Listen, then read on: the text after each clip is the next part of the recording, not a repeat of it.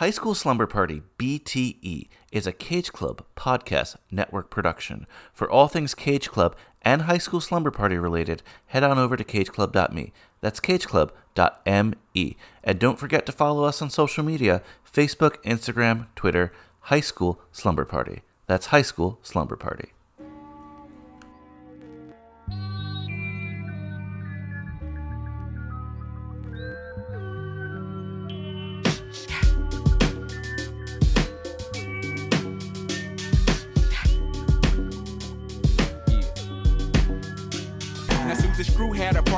Sasha. Thumper. I remember her number like the summer when her and Susie, yeah, they threw a slumber. Party, but you cannot call it that cause it was slumber. Well, it was more like spending the night. Three in the morning, yawning, dancing under street lights. We chilling like a villain and a n- feeling right. In the middle of the ghetto, on the curb, but despite all of the bush, we on our back staring at the stars above. Talking about what we gonna be when we grow up. I say, what you wanna be? She said, alive. It made me think for a minute, then looked in her eyes. I could've died. Time went on, I got grown. Rhyme got. Welcome back, everyone. This is High School Slumber Parties, the Black Teen Experience. I'm Brian Rodriguez, and of course, we have with us Kirkland Shepard. Kirk, I know we talked a little off air, but publicly, how have you been? How, how's it going? I'll save you the the COVID drama. I've been all right. I've been all right. Um, you know, same shit, same shit. No news is good news, and uh, just trudging along.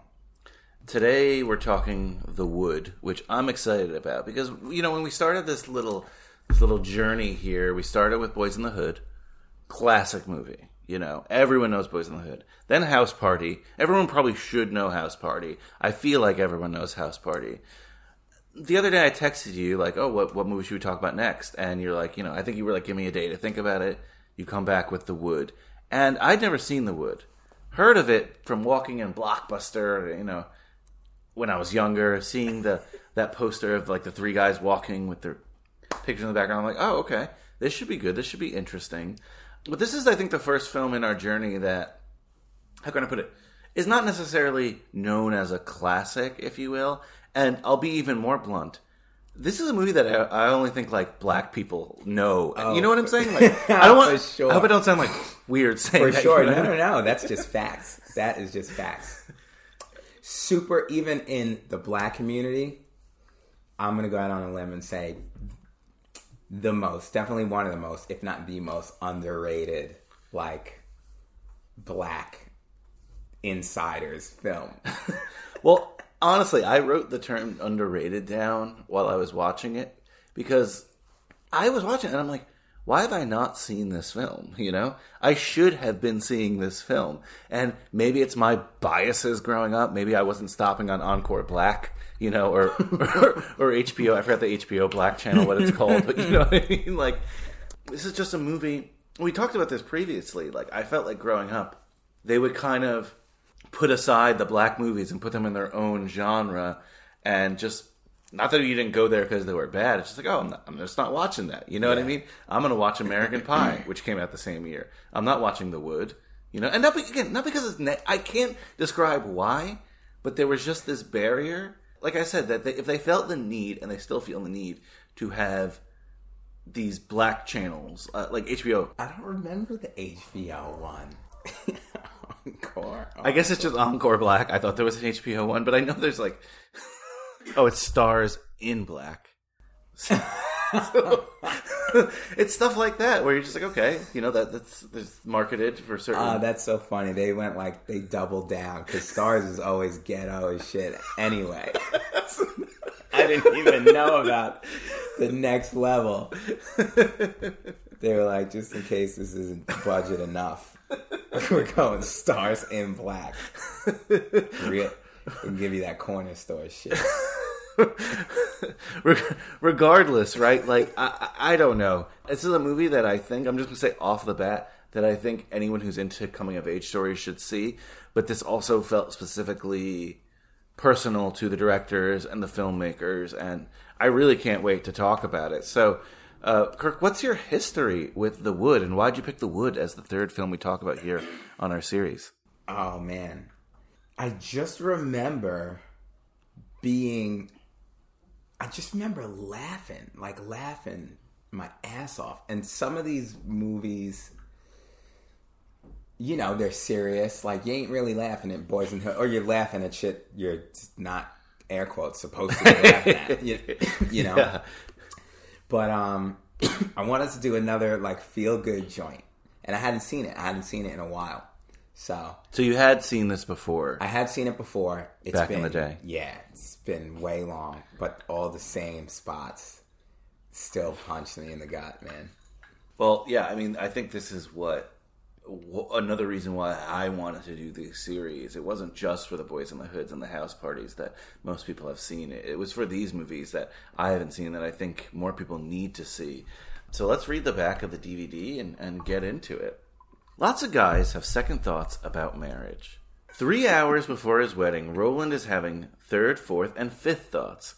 Good thing his best buddies, Slim and Mike, are around to sort those feelings out and to remember their coming of age days in the wood. Parentheses, Inglewood, California. From the big dance to the f- to first love, the rites of passage that are part of everyone's growing up are winningly chronicled in this unforgettable tale of laughs and friendships that's set to the most memorable musical grooves of the 80s. So this film is directed by Rick Famuyiwa. Very personal story for him. Um, he actually moved to Inglewood, California in junior high as well. This is a movie too, though. I thought I was going to find all this scholarship on and all these articles written about it. I'll use IMDb trivia a lot. There was four trivia facts, and usually you'll see thirty to hundred trivia facts about a movie. I I was really surprised by that because this seemed like a movie that, especially in the last couple of years when I looked it up, a lot of people have started to talk about this movie as being like a really good coming of age movie that I think people forgot about. So I don't know if it's going to be BuzzFeed or one of these sites, even like a GQ does this sometimes. Someone is going to do the great article on The Wood where they talk to the actors and do it. It hasn't been done yet, or at least I didn't find it yet. But if you're a journalist out there, do it because people want it. Again, there's not enough info on this movie. From what I could dig up, though, is that he went to USC and he wrote this really great short film, and that got him into Sundance's director's lab, which is kind of an internship, but I don't know if they pay you. They don't really pay you a lot. He was working at Nike Town when he was writing this script in, I think, Beverly Hills or whatever, going to the, the writer's lab or director's lab, trying to get this thing moving. And he just wanted to make a story basically about his childhood, which, if you talk to everyone who's ever wanted to direct a film, their first film or one of the first films they make is something related to that, right? It just always goes back to that. Like George Lucas had his American Graffiti. This this is his kind of film here. And one of the big things that he was that he's mentioned even now is that he didn't want people to think like LA, especially in the LA black community, was all like Boys in the Hood, hmm. like Compton, people getting shot at. Yeah, we see gangs in this. I'm not saying that doesn't exist, but his upbringing was rather suburban, especially like in Inglewood. This is his quote. People come to LA and they expect to see a ghetto like the projects, but it's not that way. That's not the way it's set up. Inglewood, in particular, is the furthest thing from a ghetto. It's a middle class community, but it's gotten a bad rap over the years. And that's something I found that was really cool here, too, because, again, Boys in the Hood is South Central, Compton kind of, you know, environment, also in LA. House Party, as we discussed, kind of felt like a fantasy town, you know, just like this perfect little suburban town. Yeah. If you're going to name a movie The Wood or, or about your hometown, I like it to have a sense of character. And yeah, I don't really know the geography of Inglewood by watching this movie, anything like that. But you do get a sense of how the people live and just what kind of kids are going to this high school. Um, and, and again, I love seeing that. Are you? Have you been out to LA? You, are you familiar with Inglewood at all? Yes, but not super familiar. Like I've been out there. Obviously, I've been to LA, all the main parts of LA, but definitely been to Inglewood. Just like like once or twice. They got a swap meet out there on the on the weekends that like one of my homeboys who's like super hood wanted me to go through to see all the all the cars and shit. Yeah, I've been to all the main spots, but I don't. I'm not familiar with it like that. Yeah, I mean, I only knew it really from uh, what's it called? Lakers used to play in Inglewood. That's where the Forum was, and the new stadium's built in El- Inglewood for like the Rams and stuff. But I don't really know much about it. Um, I've seen the pictures and movies. When he pitched this, he actually got, um, you know, he, he got a deal from MTV Films to do this via Paramount. And we covered a lot of MTV Films here. Obviously, you can imagine they do a lot of uh, just teen projects.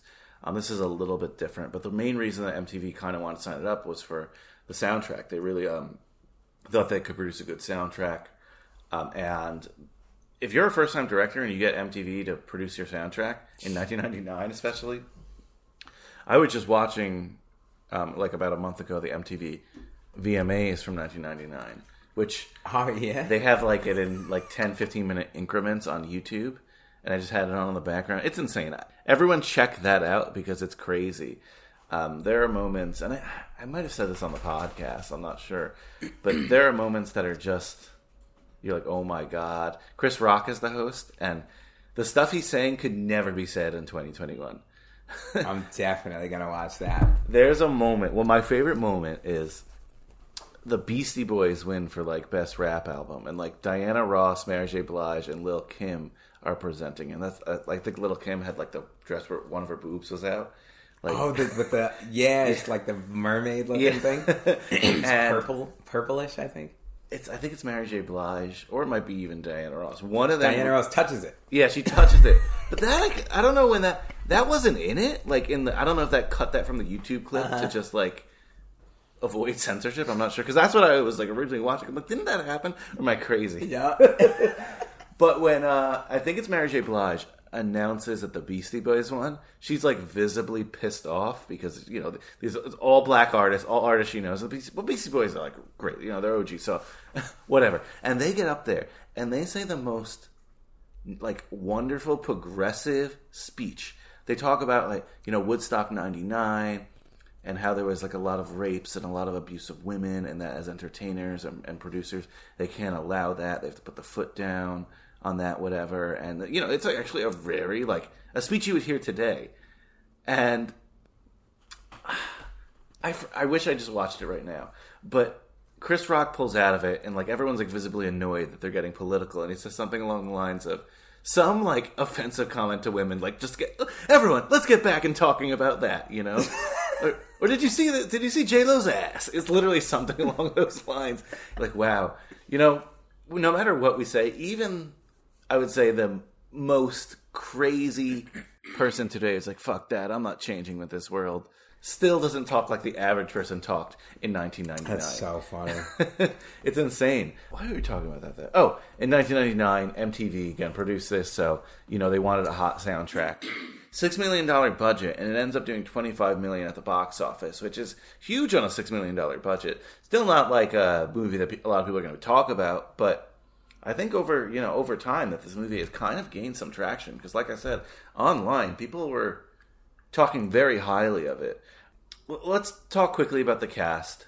I think the adults are more famous than the kids, and the way this movie works is through flashbacks. As mentioned in the back of the DVD, one of the dudes is getting married, Roland, and he's having second thoughts, if you will. and his friends are kind of just trying to get him back there. And if you think about linearly what happened in this movie, especially as adults, it takes place literally over three hours, three or four hours, right? The the the adult parts. You know what's interesting? you asked me why I picked this movie. Remember, I think I said during House Party, I have this thing for Mm. like those films that have the one day. And I remember I always found that comforting that you were coming back to the same dudes in the same day, the same situation, same clothes. And if you grew up, you know, with a group of friends, you know, your guys or whatever, you have times like this where you reminisce, you, you see them again, and you start talking about things that happened when you were growing up. And oh, that's yeah. this movie. It's just like kicking it with your friends. And again, there's more drama here than just like hanging out with your friends, but just like, oh, remember when that happened? Remember when that happened? Remember when that happened? And you just go back to stories. I mean, from the jump, just having a close group of friends that I grew up with, some of them you've met, you know, uh, from high school, some of them I've even had on this show. And, you know, whenever we hang out, just talking about the stories of us in high school and stuff like that. Um, did you uh, draw from any of that from your own life when watching this film? I can't imagine someone watching this and not doing that. Oh yeah, oh for sure. There was there's almost too much, too much to even pinpoint. You know, Did you have a group of friends like this? Was it maybe a bigger group of friends in high school? I know you played football. I know you played basketball. I don't know if it was like that, but you know, there's some people who just have like the three, and there's some people who just float around. You know, What was so funny about this, and maybe this is one of the reasons I had a bigger group of friends in high school. I mean, I always had like a large group of friends, but then once I got to college, to HU, it was really just like that core mm. three, which is still like the other two, who will who will definitely be on here. I'm waiting. I'm waiting. But yeah, it was it was super relatable, super relatable. So Omar Epps is kind of our lead here. He plays Mike. Uh, Sean Nelson plays the younger Mike, and it's funny when I originally put The Wood on this list. It was just because I saw it on a list of black teen movies, and I was like, "Really? That's a teen movie?" Because everything I'd seen is just again that poster of the guys in like the wedding tuxedos, Yeah, yeah. walking around, and I thought it was just about the adults, and this was clearly marketed that way rather than like a, a teen Yeah. film. But they spend most of the time with, with them as kids. It's I think it's more than 50-50 Yeah. of like the kid stuff versus the adult stuff. They keep going back to the adult stuff, but just like a five minute cutscene, and then they go into these scenes of them growing up. So I found it funny that they they cast Omar Epps, which by the way, the director, while he was writing it as a kid, not knowing that this film was going to get made, he wanted Omar Epps for this lead role. So I think, Oh, yeah? I think that's pretty awesome. Omar Epps, I think, is a name that people know, but where do you really know him from? Oh man, um, it's like everything. Right? Because I was, I'm like, I oh, don't shit, even know it. He's in Juice. He's in Yeah, Learning. everything, everything, Uh, Love and Basketball. everything. Uh, and then just again, I think House, like things on TV like that too. I mean, good for Omar Epps. He's he's had a career. you Omar know? Epps is kind of like the black, the like the black Keanu Reeves with regard to always playing the same person. fair, fair. You know, like he just never really has to change who he is as a character. You know, for sure. I mean, I think he's just he looks like a Pittsburgh Steelers coach, Mike Tomlin. he. Does. That's another thing that people have talked about a lot. I've never heard that. oh shit, he sure does. And then, like I said, Sean Nelson plays the younger version of him. I'll, I'll tell you what, and maybe you guys can correct me out there, but all the kids, I think, do a great job, but they're not really names. You know, none of these kids. I was like, oh, this kid probably grew up to have his own show or his own movies, Yeah. and not really. Do you know what's what is insane? We'll get into the, the actual film, but there are a couple scenes, you know, where they're like really like sexualizing the. So I'm like, oh, well, how old are they, right? Because the main girl, uh, Alicia, that he's going after, she was 29 years old. Yes. So, so I was gonna. I wanted to talk about that. Oh, you can. No, because it's, it's hilarious. But quickly with the guys. So Richard T. Jones plays Slim, um, and then Duane Finley was the younger self. I didn't know this guy, Richard T. Jones. Were you familiar with him? Yes, but just like you want to talk about black shit, you're only seeing him if you're like going to like your hood black auntie's house and watching. and he was my favorite character in the movie. Oh, he's great. He's my- he's my That's why I was shocked that I didn't know him. But but I'll take your word for it. When I looked at his filmography, it was stuff that like I was not. Yeah, you ain't seen him. Oh, he's in Soul Plane. Um, why did I get married? Why did I get married to? Yeah, these aren't the movies that you're like, oh, I'm gonna spend my Friday night watching. But good for him. He's still working. He's great. Richard T. Jones Great. as Slim is amazing in this film. Again, I love how they paired the younger kids with the older actors. Like I think they I think they fit well. I like the younger version of him and the older version of him. And I thought they were seamless in like I was like, "Oh, that kid does grow up to be that Yeah, guy." yeah, yeah. Does that make sense? Yeah, And then Taye Diggs plays Roland, the guy who's getting married. Uh, Trent Cameron plays his younger self. Uh, Taye Diggs was very, you know, very, very hot at the time. Broadway actor. I think he broke out in Rent and stuff. Stella got a groove back. Best man, best man holiday. Uh, this was definitely my favorite Taye Diggs. he's interesting, right? Because like you mentioned Richard T. Jones, and he's mostly in like black movies, right? Taye Diggs is someone who definitely, again, like I said, he breaks out in Rent. you know what I mean? Yeah, he's married to, or he was married to, like yeah, Idina Menzel, like you know the woman who did Frozen. Oh no, D- Taye Diggs has that crossover, yes, that's and I'm and I'm for. like, I'll be surprised at how many white girls when like they talk about like hot black guys, will put Taye Diggs in the list. Like my girlfriend put Taye Diggs in the list. Wow. I was like, I was like, well, what the fuck does that say about me? That's hilarious. I think you hit the nail on the head with that too. Like he has such a uh, cr- crossover appeal, we'll call it. I don't know what it's it safe. I don't know, or maybe like, I mean, look, dude had body. That's for sure. Well, th- yeah, there's a scene where they're all like hosing each other off. I'm like, what? The? Which uh, we'll, we'll talk about it, but I, I do have my thoughts on that. Maybe you can. Is it Sanaa? This Sanaa Lathan? Sanaya. Sanaya. Okay, I was, Sanaya. I was just like, I don't. Okay. So Sanaya Lathan. funny to get on. Oh, fine. I'll, I'll, I'll keep that in. Let it, let it go. I'll, I'll keep Next that time, in. Let it go. We're gonna have a lot of those. So it's Sanaya, Sanaya Lathan. Sanaya Lathan. So guys, you're getting a little background Is here. it Sanaa? I'm not great at pronouncing Oh, that's it. so good. Sanaya Lathan. I mean, I there are names you read that you never say out loud. and Yeah. that- and, that's one of them. Um, Sanaya Lathan plays Alicia, and Malinda Williams plays the young Alicia. And you just brought this up, which is a hilarious fact about this movie. Malinda Williams, who plays young Alicia, is one year older than Sanaya Lathan, who plays old Alicia. Oh my God. How did that happen? Because we were ta- talking about that with House Party. Yeah. Right? How they leveled And everything e- out. and even Boys in the Hood. Like, and what's crazy was it started, that shit started in middle school, I think. Which I didn't even realize. I thought they were high schoolers. Yeah. They're junior high. And then like, then like halfway through we're in high school. I'm like, what? Yeah.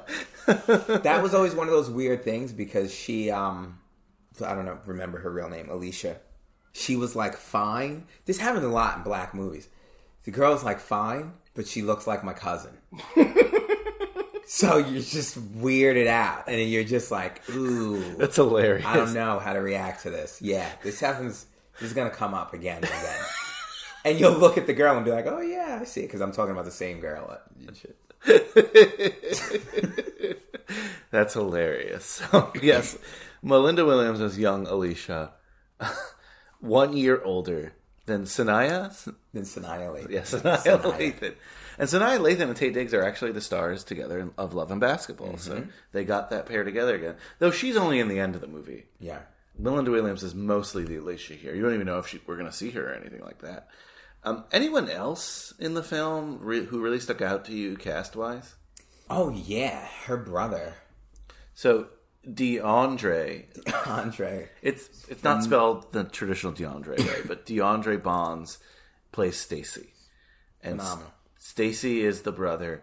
Actually, so this director Rick Famuyiwa, he directed a movie called Brown Sugar. Talk to me, but he directed another movie that I do want to cover on this podcast called Dope in 2015 that everyone loved.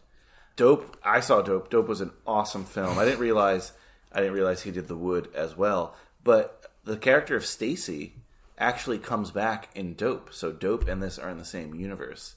Apparently in Dope, and I didn't realize that because I hadn't seen this. Fun. He played, and I have to watch Dope again. But Yeah. he plays uh, like, I guess he's working at the high school now, and he's like a, a security guard or something at the high school. And Dope takes place in Inglewood, so like, that's really Yeah, cool. yeah. I gotta watch that again. Well, it's We'll on the get list. there. So Yeah, we'll get there. Yeah, he was great. You know who I loved just separately? You don't see too much of everyone's parents in this, but I love seeing the parents, especially just to flash forward. There's a scene at the end with all the moms just like Yeah. you know, just giving it to their sons. I love seeing that. There's a couple moments with like a, a dad character. You know, I thought everyone in this movie really did a great job of like what they were Yeah. this is an interesting story, I guess. Well, there's a dad in this movie. Uh, let me see if I can get. I don't even see him on this IMDb, but who's? It must be the father. Yes, the father of the bride. When he's taking Roland and he's like making him apologize. yeah, at the Yeah, end. yeah, Yeah, yeah, this guy, I think he's doing such a great job, and it brought me back to college, my freshman year of college. I had two roommates, Steve, who is this nerdy white kid from Massachusetts. One day, I haven't told my college stories on this podcast. It's a high school podcast, but I had a weird, weird, especially freshman year, but weird college experience. I was kicked out of my first dorm room. and I had to move in the middle. They moved me in the middle of the night with a security guard escort to What, what another dorm room. for? I'll, I'm going to briefly tell it. I'll tell the long version another time. But I got into an argument with my roommate there, and uh, and he flipped out over something silly, and he flipped out, and I had like a box cutter to open. Look, look, listen. Oh my Before I said it, I had a box cutter to open my boxes, and at one point, Holy a couple days before, he was arguing with my other roommate about where to put a TV or whatever. I was like five feet away from him, and I took the box cutter. I was like, "Do I have to cut one of you guys?" That's all I said, right? But I was kidding. Right. We got into an argument about something else. He went to the school administration and said I put a knife on him and they threatened him. and they were like, "Did you say this to him?" I'm like, "Yeah, I did, but I was kidding." You know what I mean? Like, can I see the knife? Well, it was, it was a thing. Whatever. Look, if I if they really thought I did it, they would have kicked me out of school if Yeah. I held a knife to someone. Okay, but instead they were like, "Nope, you got to move out of this dorm. You got to move to a different dorm." So it was like 11 o'clock at night. The security guards came. They're like, "You got to be out by 12. Here's a like a dolly for your things. Let's go to the other dorm." And they moved me into this dorm, you know, the other side of our residence village. And I met, you know, my two roommates. And then my first roommate, Steve, who I mentioned from Massachusetts, he was like sitting Indian style, reading a book on like different dragons that he could use in I don't know his Dungeons and Dragons game or something. I was like, oh, this is gonna be interesting. And my other roommate, Pat, nicest guy in the world, black kid from Dallas. You know, they couldn't have been more opposite. They both told me that they didn't even talk to each other. You know what I mean? Not because they hate each other; they just had nothing to ah. talk about. So I, you know, I was thrown into that room, and not that we became best friends, but we had some really, really great conversations, and we started talking. It was nice to like see two worlds that I wasn't a part of on either side, but bring together. So I, I bring it up because I remember one morning we're all sleeping in our beds, and Steve is awake, and Steve is on the phone with his mom, and he's talking with his mom, and he's saying like, "Oh, blah blah, whatever." They're having a nice conversation. Then he's like, "Oh, mom, by the way, I need a little bit of money. Can you send the money here?" We could hear his mom on the other line. She's like, "I'm not sending you money. You know, you've wasted all the money." And he just starts cursing out his mom. Steve must be the Steve- white kid. Yes, yeah, exactly. You know what I'm gonna say. He was like, "Fuck you, moms." You know, I need like blah blah blah. He like goes on a rant, and this is like at like seven, eight, eight. You know, it was probably like 10, 11, but like for college, It felt like it felt like 7 seven a.m. And Steve gets off the phone, and Pat, he's like, "Yo, if that was my dad, he would whoop my ass." he's like, Oh yeah. Are you crazy? I would either be checking the fucking the dorm room door for the next like twelve hours, and I lived four hours away from my parents' house, or I would just know that I couldn't go home. and just the way he said that, and I never met his dad, and it just brought me back to that story when that dad has like the you know the, the husband to be, and he's just like apologize, you know. I mean? Yeah. Holy shit. yep Oh my goodness. You guys were a motley crew. Box cutter Brian. Oh man, yeah. One day I'll tell. him, Once we get done all the high school stories, I'll tell my college stories. But let, let's talk about this movie. Let's talk about The Wood. The way this starts with that song, it's like back in the day, you know. oh yeah, it's the jam. boom. I was like, okay, I'm in. Like from the jump, I'm in. As someone who, you know, had a wedding more than a year ago, almost two years now, I guess a year and a half ago. I get it just from that opening moment. Not necessarily, I wasn't at all like Taye Diggs' character or anything like that, but weddings are so crazy. Everyone starts talking and contemplating shit, and you're seeing people you weren't going to see. Not that I hated my wedding, but so at certain points it was really tough being there because 250 people in the room, and everyone's looking at you, and you turn around and you know everybody in that room. And some people love that, but I like to go to weddings and eat my eat my cocktail hour food and Yeah. flip in the background and talk to people. Yeah, talk to people I know, but I don't want to know everyone. I don't want to go to the bathroom when everyone pissing at the urinal is someone you know. You know what I mean? Like it was, it was an uncomfortable twenty four hours to say the least. They say like brides and grooms hardly eat at their wedding, and that's why. You know, you're on the clock the entire time, and it's such a relief. At least for me when it ends. Again, some people are built for it. Some people want to be the That's star so funny. but I get it. Like it, it's tough to be in that situation for all of them. Knowing that now, I'm so much more there for my friends who get married. You know, You missed out, man. The food at your wedding was Well, I again, I wish I could have attended my wedding as a guest. That would have been nice. Yeah, that would have been my dream. Great night. Um, but you know, we open up and Omar Epps is already talking to us, right? I love it. I love it. It reminds me of Ferris Bueller. It reminds me of so many other great things. And you know, he's the adult version of himself, but they're not that old, right? Right. Like even in '99, people were getting married a lot younger than they are um, today. But let's see. He said he said they've known each other for 14 years. right. I was trying to do the math before, so I don't know. They're like their mid 20s, kind of, Yeah. maybe later 20s. Yeah, maybe mid late twenties. I'm not again. If you got married in your twenties, I'm not dissing you. So I, I'm gonna couch about what I'm about to say. But like, I feel like today, one of my friends got married in their twenties. I'm like, really? That, that happened? You know what I mean? Yeah. uh, regardless, my girlfriend, my current girlfriend's got married in her twenties. Mm. well, Now she clear, I was gonna say my girlfriend. I was gonna say she's clearly not anymore. but something I actually really liked about this movie is the fact that it wasn't. How can I put it? There's so many movies that are like go back in the day that every character in the newer time is a character from the old time, and everyone happens to know each other. You know what I mean? That's the hot thing to do. Oh, every girl who we see in the past, we see her in the future. Right. But we don't we don't really see that here. Yeah. A lot of people disappear. A lot of people just lose connection. So it builds anticipation because the main girl in this, Alicia, you don't know if she's coming back. You know, you have to assume because it's a movie. But he's not like, oh, I can't wait till Alicia shows up or anything like that. And there are plenty of people in this film that we don't see their we don't see their modern self, right? Like uh, the other guy has a girlfriend at some point. You know, I don't know. I was happy that with the fact that there are some other movies that will keep going back and forth between childhood and adulthood, and everyone's met each other in the past. Even these new like Star Wars things, it's like, oh, remember that character you love who was in like three seconds of the film? Well, he was friends with this guy Yeah, yeah, way back yeah. when. It's like, really? The whole fucking galaxy, and you all hung out together when you were young. To, to see this, how organic it felt and how real it felt, that was like so cool. And I love too when when we open up and Omar Epps is explaining the wood, and he's like, "What do you think it is?" Nah, I'm kidding. You know, it's Inglewood, California. I thought it was cool, and then we just jumped to 1986. Anything early on in this film that really stuck out to you?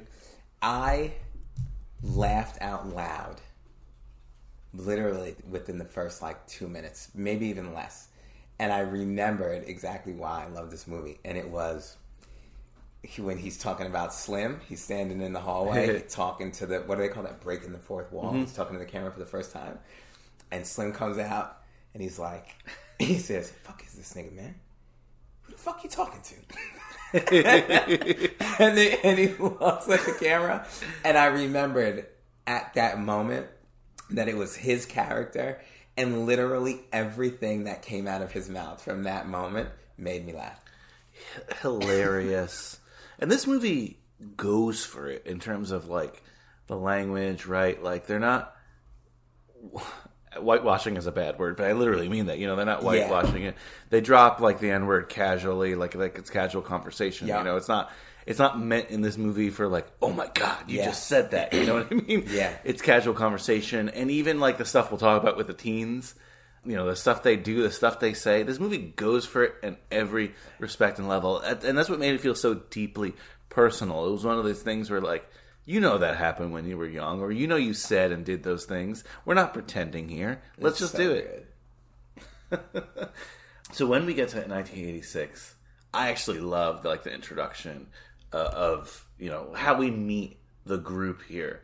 When Mike shows up and he's moved from North Carolina, the way he's pronouncing it, like Carolina. Carolina, yeah, the only time he can keep his accent and shit. yes, yes, fair, fair. When they're talking, he's like, "Oh, you play ball?" He's like, "I play baseball," that kind of stuff. I thought that was super cool, just them meeting the Jheri curl on Slim. And it's like, of course he would have a Jheri curl, even when you meet the guy in the future and he's bald or whatever. Like, of, you would say, of course that guy is a Jheri curl. I think the big inciting incident, and this is not gonna fly in 2020, but you gotta understand, different era when the movie was made, different era where they're taking place is Mike sees Alicia and he's just like in love or whatever. There's that scene in the schoolyard though when the other friends are like, "Oh, I'll bet you a dollar if you grab her ass." Yeah. I was ready, determined. Hell, for a dollar, it was worth the risk. And the booty was looking good. Mm.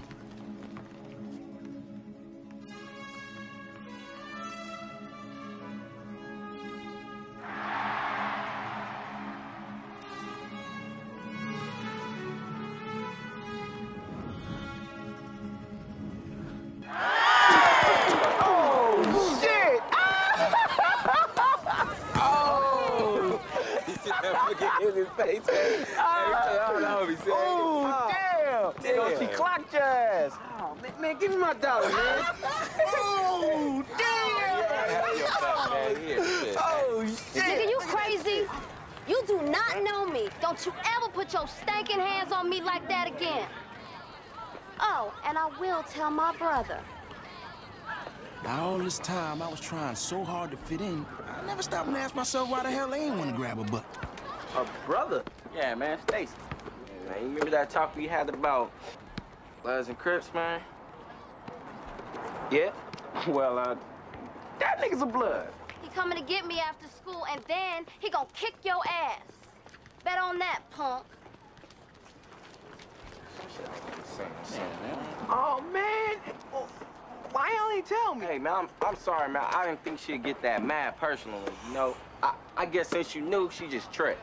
Yeah, man. Nah, man, y'all in this with me. What? What?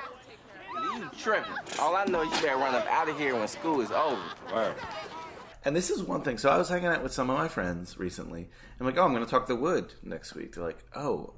I'm like, have you seen it? Like, no, I haven't seen it. I do remember that trailer, and like, I'll never forget that scene where the guy grabs that girl's ass. and you look online, probably the most memorable thing from this film, believe it or not. Uh. Which is weird to think about because it's like these junior high kids grabbing a junior high girl's ass. Mind you, like you said, she's a 29 year old playing someone at junior high. I think that's what made me look up her age. I was like, what are they doing? They like closed in on her butt in the shorts. I was like, oh. And I was like, oh no, are they really going there? But it made me think back in high school, and I hate to say it because this is not right, and I hope this doesn't happen today. I, I feel like we've evolved and we l- know a little bit more and we respect women a little bit more. But I'm not going to pretend that stuff like this wasn't happening even when I went to high school. Yeah. I know a bunch of friends who were like, the girl's wearing a short skirt. Let me lift up her skirt in the hallway and run away. Like, that stuff was happening when I went to high school. yeah, Again, I'm not Yeah. saying it's good, but yeah, definitely, definitely. I do not think any of that is going. is going at least not unpunished. if you did that today, you were expelled. Yeah, You were expelled.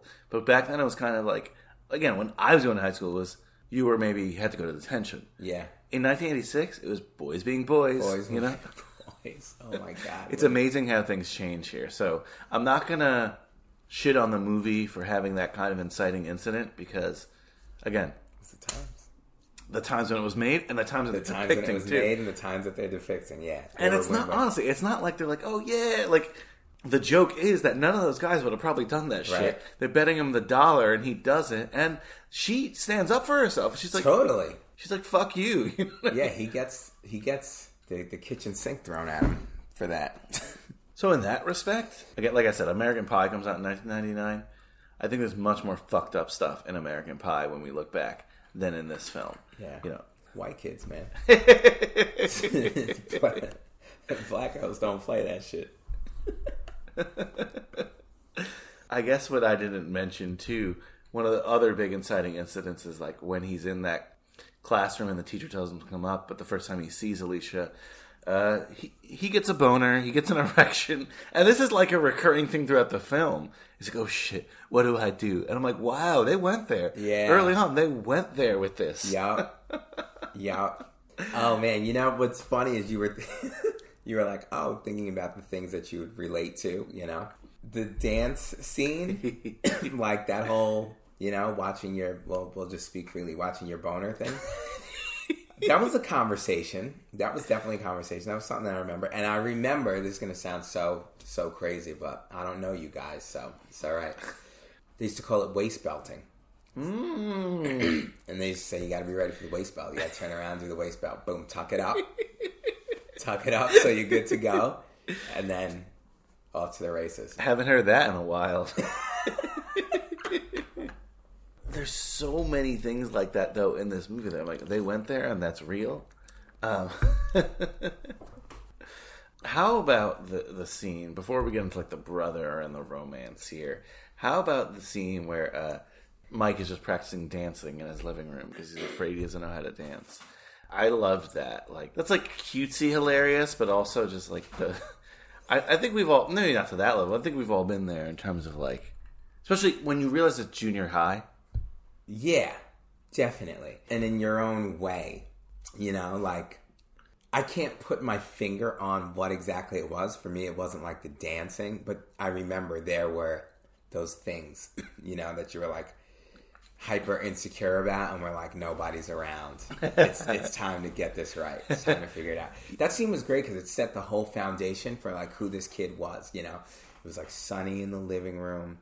His mom comes in, which during that scene, my girlfriend, who's a nurse, as is your wife, came in and she's like, I was first laughing about like the outfit, Yeah, right? The nurse's like orderly outfit. They're like, oh, we're gonna let you know right now that this is a hard working woman Yes. with a good job, and da da da da da. And she was like laughing about some pins that were like on her collar, like nursing pins that nobody Oh, wears, really? like you get when you become a nurse, like nobody really wears those pins. She thought that was the funniest thing she'd ever seen. That like she had those pins on in the scene. yeah. They do this a lot in teen movies where they want to show like single mom was working hard. It's like put him in the nurse uniform, have him look like a nurse from the 40s. Yeah. oh, she works hard. Okay, we get it. It's Oh, that's so funny. It works though. and then there just happened to be a giant bunny rabbit. that's so On the chair. weird. Yeah, and he's just like making it with the bunny. Okay. But you also see that, like, again, he's moved into this town, and apparently he's moved a lot. And the, what the mom says to her, like, "Oh, I think we're going to be here a while," or she's like, "Oh, you know, you're practicing dancing because you met a girl," that kind of things. You see, they have a pretty good family. You know, Yeah. I do want to compare this to the other films we covered and the other films I think on our list that I've seen. There's so many like black teen films specifically that really portray black teen life as like this is really tough. This is really hard. I'm to get shot every day or anything like that. And I'm with it. That's real. I'm not against it. But the positivity in this film is really awesome, you know? Even in like the darkest point of the movie, I'm always like feeling really good watching this movie, you Yeah. know? It's not like, oh fuck. Like what's the line in, in uh, Boys in the Hood like either they don't know, they don't show, or they don't really care what's going on in the hood. You're like, Yeah. fuck, man. And again, I get it, and that's what that filmmaker wanted to tell. But this filmmaker is like, yo, growing up was tough, but shit, like this is fun. I think I think I think that's why the wood broke through, you know, for us.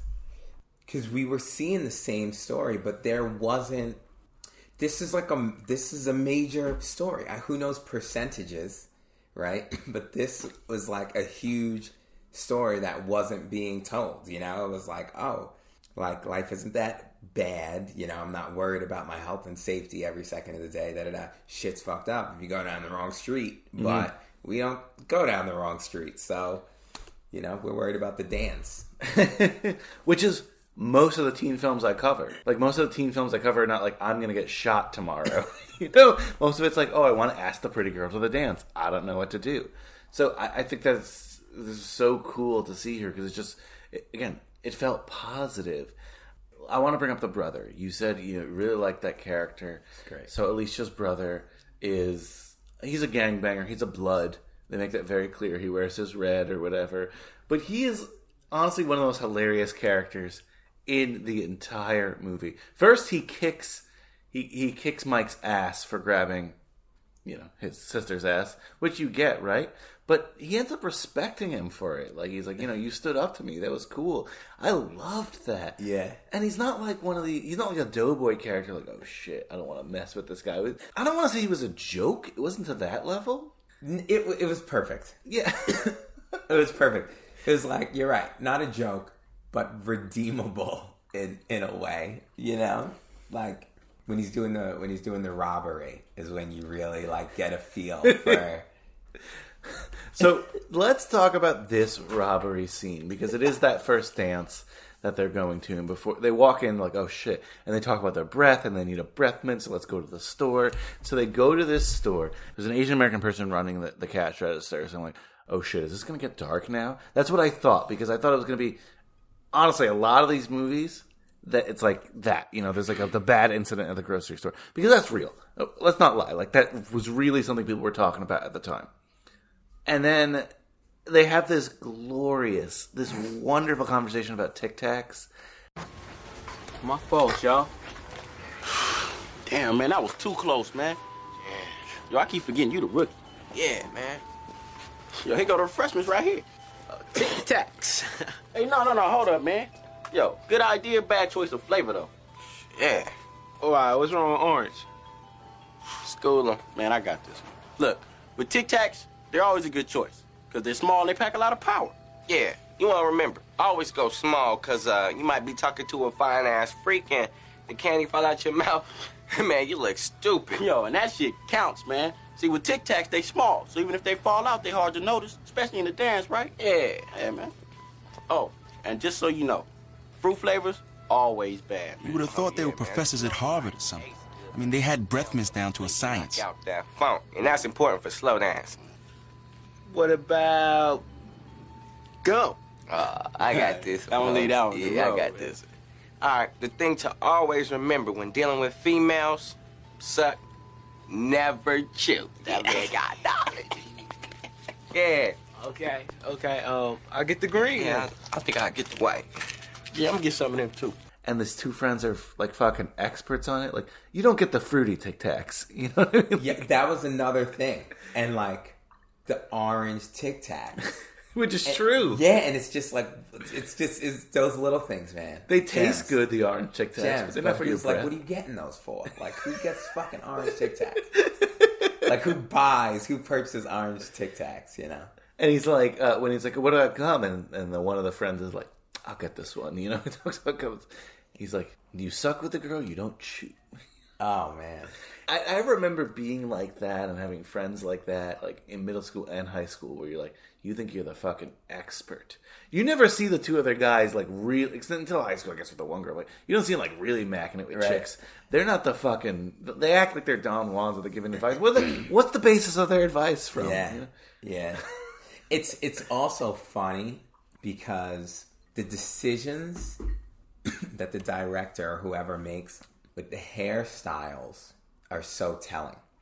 So the fact that they had that they opted to go with like the Jheri curl starter kit already conveyed that they were like a little bit corny. And that's like a thing in the culture. Like like either you had it or you didn't, but it showed that you were trying. Like that hairstyle showed that you were you were trying. You were determined to be what you thought this thing called cool was. Because what it takes to do that shit to your black ass hair is crazy. Like what it takes to the Jheri curl it. So like as soon as you see it, like if you're if you grow up knowing about that shit, you know like oh his his homies are kind of corny. That's good to know. I mean, yeah, look for that. all I know about like the Jheri curl, obviously, it's always a joke. Every kind of thing I watch, it's a joke and, and, and stuff. You know, there's never a cool character with a Jheri curl. No. Which is ironic because I feel like they're doing it to be cool. Yeah, you know, yeah. especially a kid like this. Yeah. I think of like Soul Glo and Coming to America, and just Yeah. like- I bring this scene up though is because as as you mentioned, a holdup happens, and S- Stacy shows up, but he's masked with his friend, and they're robbing the store.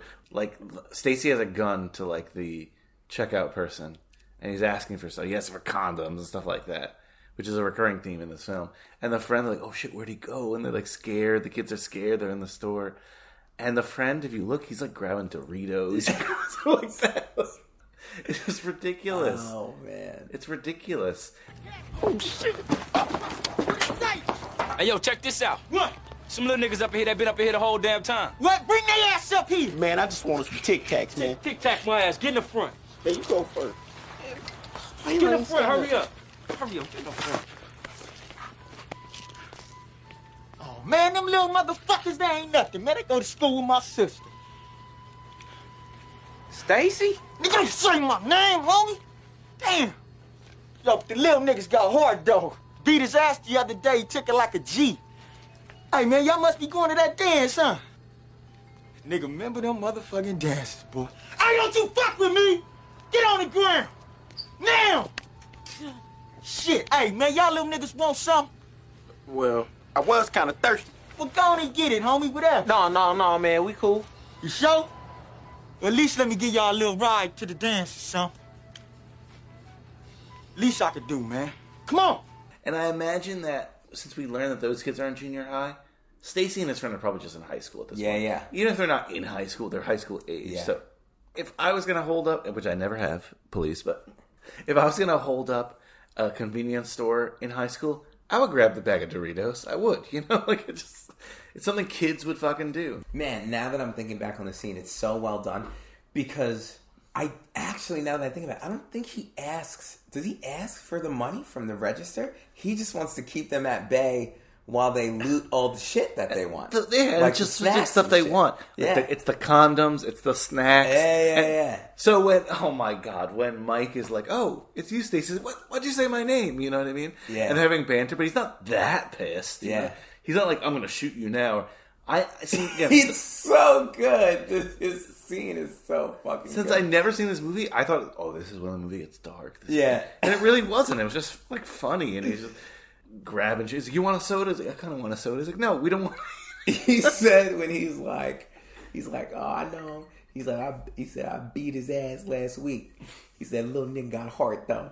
Let me drive y'all to the dance. yeah. it's the least I could do. Again, you think like a guy's holding up a store, and in so many movies, this is the moment where you're like, "Oh no, someone's gonna die, something's gonna happen." But in this, it's more like it's played for comedy. It's Yeah. like, "Oh, let me drive you to the dance," and he and he has he has uh, Mike sit up front, Yeah. and they have a conversation. And he's like, "You know, you like my sister eventually." This Luther Vandross song she really loves. This, that plays, you better dance with her. yeah, this movie, the dialogue, the di like this, the scenes that are set up are so good, but the dialogue is so good. Just the little things, and I think it's the little things that had me laughing because I feel like there was so much freestyle in here where they were just like, "This is the scene, like this is what we want to, you know, accomplish." Like when the dude gets, when you talked about how he makes his boy sit in the back, he's like, he's like, "Man, sit your ass in the fucking back. These little ass kids got more heart than you." oh man, it just hit me. So every movie we've covered so far, there's only been three, but I'm gonna keep a tally of this, has had like a interaction with the police. Oh yeah, Um, we get it here too, and and during this post scene when he's driving to the dance, the police pull him over. I wrote before that he's talking about he's like, let me, make, you know, I love weed. Let me make an album about weed. You know, it's like the weed album. I think they're obviously referring to the Chronic, Dr. Dre. And it's Yeah, like, yeah, yeah. and it's also the I love that because I think the director was saying like the idea of like any of these like gangbangers could have been yeah, that Yeah, yeah, yeah. you know, like um, if life went differently or if they were more hardworking, I don't know. But when the cops pulled him over, I wanted to ask you about this because again, Boys in the Hood talked about like, oh, the black cop is worse than the white cop, right? We see a police scene with white cops in a house party, and where the, the dad character in that is just like you know being hilarious with them, but you know being very honest. And this, it's two black cops, which I found interesting. They end up letting them go, but what do you think of this particular? Or maybe it might be like our police pullover scene of the month. Who knows? But what do you think of this scene? I thought this one was really well done because at any time in history, and it's hard to go back because we're so hyper, hyper, hyper into this shit right now. But at any time in history, an interaction with the cops is when like you can really like fuck with your emotions in the movie that you're watching, right? So Yeah. like in Boys in the Hood, you know, it was like, whoa, this was another like gut punch. House Party, they had they made it more slapstick on purpose to let you know, like, yeah, like obviously this is something that happens, but we're not gonna make it that thought this was well done because it kind of took a middle ground mm-hmm. that you don't really see. And like, let's put it this way. I was thinking about this. It's a good question. If the cops were white, no matter what they did, unless like they were made like to look like jackasses, would have fucked like as black folks would have fucked up would have that that experience would have stayed with us for at least a couple more minutes in the film, right? No matter what happened. If it would have been the same experience but the cops were white, you know, we would have been like, oh, he rubbed the grease on his shirt or he blah blah blah blah blah. There would have been like this personal kind of thing. Yeah, okay, you that know? makes sense. But because they were black, it was really diluted. As almost like because they were black, you were like, you were like, oh shit, like this dude was smoking weed. He was in like the candy red car. You know, you were like not not neutral about it, but more neutral about it because the cops were black and the cops were like pretty cool. You know what I'm saying? So it was um you know longer combo but it was it was real simple it was a short amount of time but it was a very nuanced scene in the way that it was pulled off because you were just like oh here it is and you were actually able to like focus on the plight of the kids like being scared and being kids and still being like pretty innocent you know and not being like like this way in this the scene how you thought when they went into the store in the robbery. Yeah. How you were like, oh, this is where you know shit gets. You Well, know, I thought that too, and then right, and they he like they did a great job of just like staying the course and keeping that vibe. You know. They just felt like teenagers. I know it was a little heavier, but they felt like teenagers being pulled Being over, pulled over, rather than like, oh no, I'm making a political statement. Yeah. Remember in uh, when we talked about Boys in the Hood, and now the more I say that, the more I realize Boys in the Hood was the perfect starting point for us. It really was. Remember in Boys in the Hood where we discussed like the whole message thing? Yeah. This is almost like we're not going to do that here. You know what I mean? We're not going to have message. Like, more of the message are like coming of age messages rather than like And there was a more there was a there was a thing that happened here which was more relatable. I mean, I can't say that because I don't know what kind of life everybody else has lived. to you though, to you. To me, one hundred percent, one hundred percent. It was when he coughed when the cop was going to see the gun, Right? and it's just like he didn't plan to do it. He didn't do it for props with the brother. He might have done it for selfish reasons because he's like, I don't want to get caught with this gun. But he just did it, and like that move, you know, like tur- like really turned his whole life around. You know, like cemented his being able to like show that he was down, that he was like, you know, the man, quick thinking, blah blah blah, but also so I thought that was like one of the things that I took away the most. And then his little the little voiceover where he was talking about like the dude crying and being like, Man, I realized they were just kids, just like us, you know? They did a lot in that little three Right? minutes. Ah, yeah, I mean, honestly, great scene, great moment. Yeah. Loved loved seeing it. That's interesting. I feel like we should definitely keep a log of cop scenes We should. and like pin them up against. Look, we've done three at- movies. at some point. We've seen three scenes. yeah, and we're going to. Yeah. Yeah, from other movies on the list, I know they exist. uh, when this is all said and done, we're gonna do a cop scene discussion. we should. Why Yeah. not? So we get our real first dance here, and that's like uh, the you know. I think it's a big moment. You already mentioned it, like the whole seeing it as a junior high. I had so many of these moments in junior high where like you asked the girl you liked for a dance or whatever. ah, yeah. oh my god! And By the way, Slim, Slim's outfit for the dance, mm-hmm. fucking killing it, the outfits in this are on point. killing it. subtly sometimes on point. They don't go over the top, you know, and which which to me makes it more funny. Oh, like yeah. right, the Jheri curl isn't like spilling like gel. You know what I mean? The the outfits aren't like twice the size that they're supposed to be or Yeah. anything like that. They feel like what a kid would have worn to try to look like he was cool. And it'll it gives you the opportunity to sit back and be like, like, is this supposed to be funny? Because I'm fucking finding this funny, but no one else is laughing. You know what I mean? And that's kind of like how it really was. Yeah. you know how life really was. I think it's funny because you're like some guy would have worn that. You know what I mean? It's not like like I said, not twice the size, and it's like supposed to I- be slapstick. I thought about this while while I was watching it. You grew up where?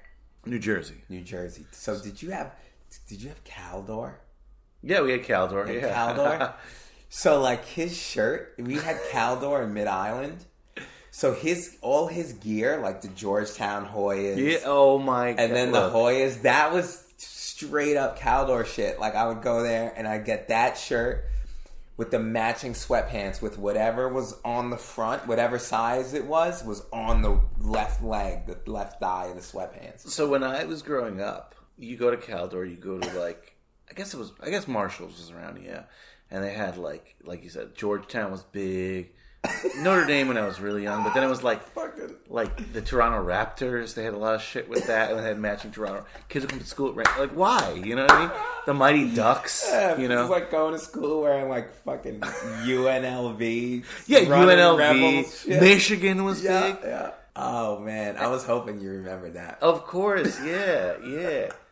Kohl's bought Caldor for anyone who's familiar. I don't know if Caldor was around the country, but in this area, Caldor was huge. Mm. And they either closed them or Kohl's bought them over. There was this Caldor in Flushing that even when I was in college, still had the Caldor sign.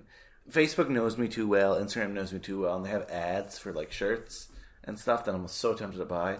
And I've been so close, like putting my credit card number in and be like, nah, I can't do that because who would care for like this Caldor shirt, I've seen it. right? I've seen it. I googled it, and then it like popped up. Could you imagine if like we sh- we show up, we go to like hang at the beach or some shit, and we're both wearing a fucking cowboy shirt, and we didn't have this conversation? I'd fall out. That's what I live for, right? Like I live for like, wow, this makes it sound super hipster and, or arrogant, and I apologize, but some people like to play the joke when you go in a room and a thousand people laugh for thirty seconds. I like to play the joke that you walk in the room and there are a thousand people there and three people are laughing for an hour. Or like in their head, you know what I mean? Like Yeah, that. yeah, I'd rather yeah. have that than anything like the deep cut rather than like the obvious thing. Hell yeah. And I think Hell this, yeah. I think this movie does a lot of those subtle things just like that. Like they're not going for again. I we both love Boys in the Hood, but Boys in the Hood goes for like let's say the message. Let's do this. This is like you're talking about an outfit of one of the kids that he wears for two minutes of the movie, and you're still thinking about it. You know what I mean? Because it's like, oh shit, I remember that. All right, I know exactly where that guy bought that outfit, and that's that's so fun to me, and that's what I find so fun about this film. We get our big dance, the, the Luther Vandross dance for the first time. Cute moment, whatever. I was visibly yelling at the TV, like, "Don't get hard, man!" Like, stuff like That's that. so funny. That's so funny. I was yelling at the TV like, like the fucking song's gonna end because I couldn't remember like what happened. You know, I'm like, hurry up and get over there. Yeah, yeah, yeah. And you're, you're rooting for him. You're like, yeah, and he gets there. You're And you- rooting for his ass. Yeah. And you know, when we cut back to the scenes of adulthood, they're rather interesting because, for example, you know, Taye Diggs' character, he's they find him in his ex girlfriend's house. She calls them whatever, and there's nothing about her that I expected.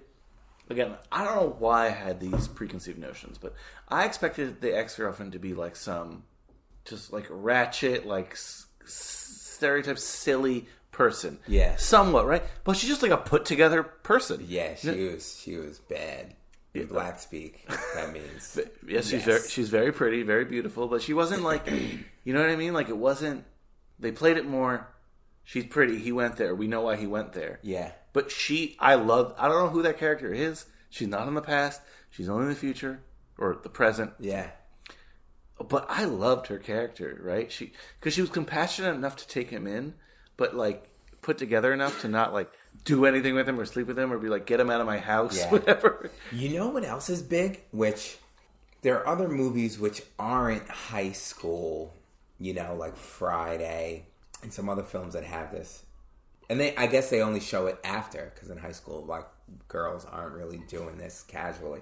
But there's a cultural thing where the black fitness girl, like she was in fitness mm-hmm. gear that showed that she worked out and exercised, right? Like she looked like she had been coming from a fitness class or something.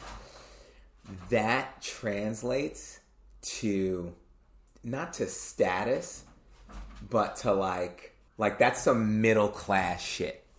Like middle upper class shit. Interesting. If you see and like dudes could be from the hood, right? Like with the cutoff and the working Yeah. out in the Yeah, backyard and blah blah blah. but the fact that she was looking obviously this didn't exist then, but that she was looking SoulCycle. Yeah. Right? Like if she was today, she'd have a Peloton. There would have been Of a Peloton. Of course. And and those are the little subtle things that when you're watching are ingrained. They show the status of that girl. The fact that she was at her place, like owned or rented her place, and it was her place, and they made it a point to let it be known that that was her place. Like y'all, you ain't gonna be fucking up my my bathroom, like da Yeah. da da da, and the coffee pot. And these are all little things that, like, when you're watching, you're like, oh, like these motherfuckers made it. You know, like they got good jobs. I wrote and- that down. She this this woman seemed put together. Like Yeah. she had her shit together. It wasn't just like some like oh you went back to that like crazy ex girlfriend. You know what I mean? So that we get a scene right as adults where I guess they're they're heading back. They're trying to convince you know their friend to go get married or whatever. By the way, I I have to say Slim. I love his motivations. It really seems like most of his motivations are like money. He's like, I paid hundred dollars for this tux. These are Ferragamos. They're three hundred dollars. And his friend's like, three hundred dollars. Did you pay three hundred dollars for them? He's like, no, that doesn't matter. You know? He's like, they're worth three hundred dollars. yeah, stuff like that. But when the dude Roland just throws up on everything and just ruins their tuxedos. That was a great scene too. Like, it was great vomit. It was such realistic. Yeah, you it know, wasn't like- over the top. Yeah. you felt like oh shit, like that it was wasn't like a you know sometimes you see the projectile. It was just like oh my god dude you just fucked this whole car and like our clothes up. Uh slim's got so many lines. And my favorite my and i still remember this literally and it's so small but it was my favorite line in the movie. He's like he's like so what's up man? You ready to do this? When they're out in the corner. They were like fighting in the street on the corner after he throws up oh yeah, yeah, yeah, yeah, yeah, yeah. He's like, so what's up, man? He's like, you ready to do this? He's like, you ready to go do this? He's like, man, Taye Diggs are rolling. He's like, man, I guess. He's like, I guess, nigga, ain't nobody else you want some fucking donuts? And, like- and he just has those all movie. And I just remember, I just remember the last time I saw this, which I which I don't think was the first time. Maybe I saw it on TV. But I just remember fucking falling out of my seat at that line. Like I was literally waiting, like I was anticipating, and it didn't lose anything. It's so good. doing some fucking It's so good. And I love how they roll back to that ex girlfriend's place, and she's like, "What the hell are you doing?" Blah blah. blah. You know, I need a shower, and you think they're gonna shower. Get ready. She's like, "Nah." Go to the back, and which is just like, do I look like Alice from the Brady Bunch? I'm gonna clean you up. Go to the back and hose yourself off or whatever. I thought it was like a garden hose. I don't know if they put this scene in for like the women in the audience or whatever. Yeah. or something. But they're all first of all, her hose area is like a nice, huge ass outdoor shower. and the three guys, I mean, you don't see. I mean, you see a lot, but you don't see like whatever full frontal or anything like that. These guys just hose themselves off together in the background, just laughing and just. They're jacked. They're uh, it made me feel bad about like my you know Oh, for shit, made me feel bad, and I work out all the time. oh, the motherfuckers is all smooth and shit.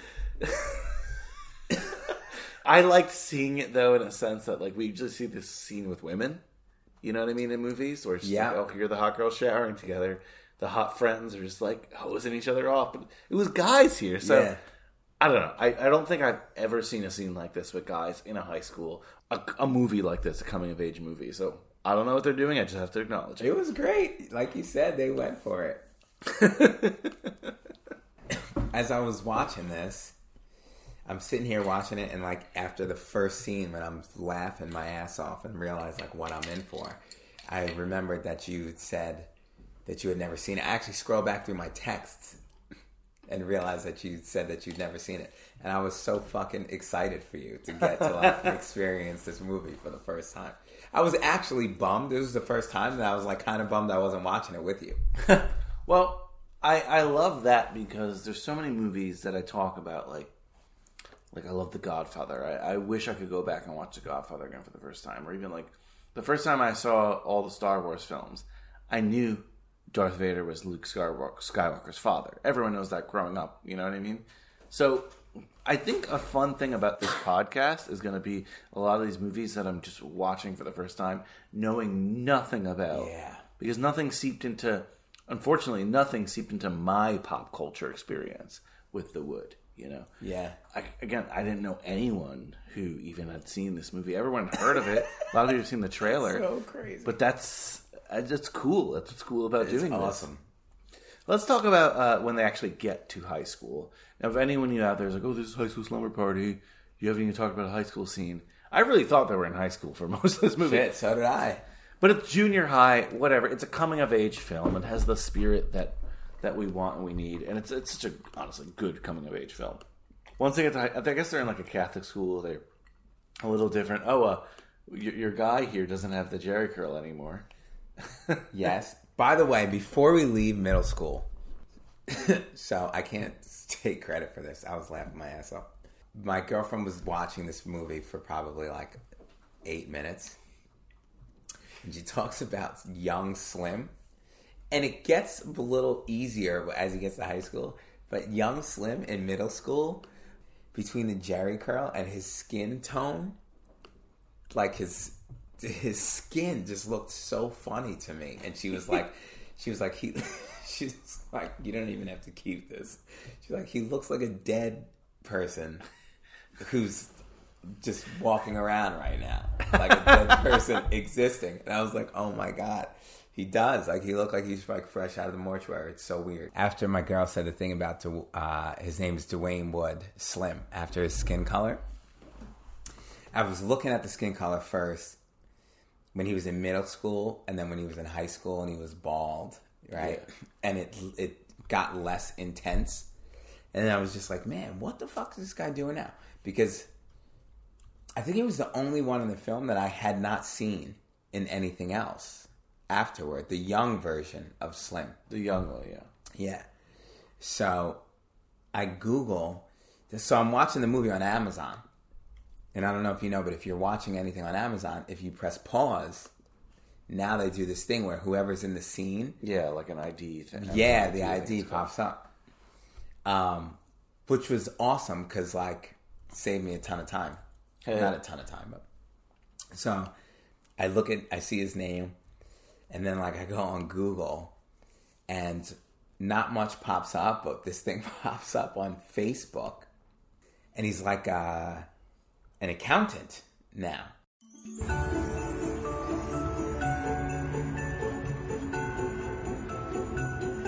What's up? I'm Duane. Yeah, I know. Slam from the wood. Whatever. School him. Man, I got this.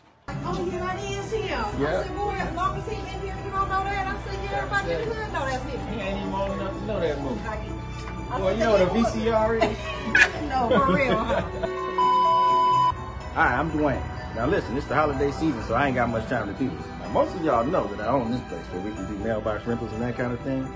But I do want you to know this holiday season, when you're done dealing with your family and you need to get your money back right, welcome to my tax office. Let me do your taxes for you. Yeah, I know, young Slim from the wood doing taxes. I get it all the time. Come on in, I'll take a picture with you. I might charge you for that too. Thinking about it, actually, I may charge you for that too. In fact, let's just change this whole commercial. This is the third time I'm trying to do this.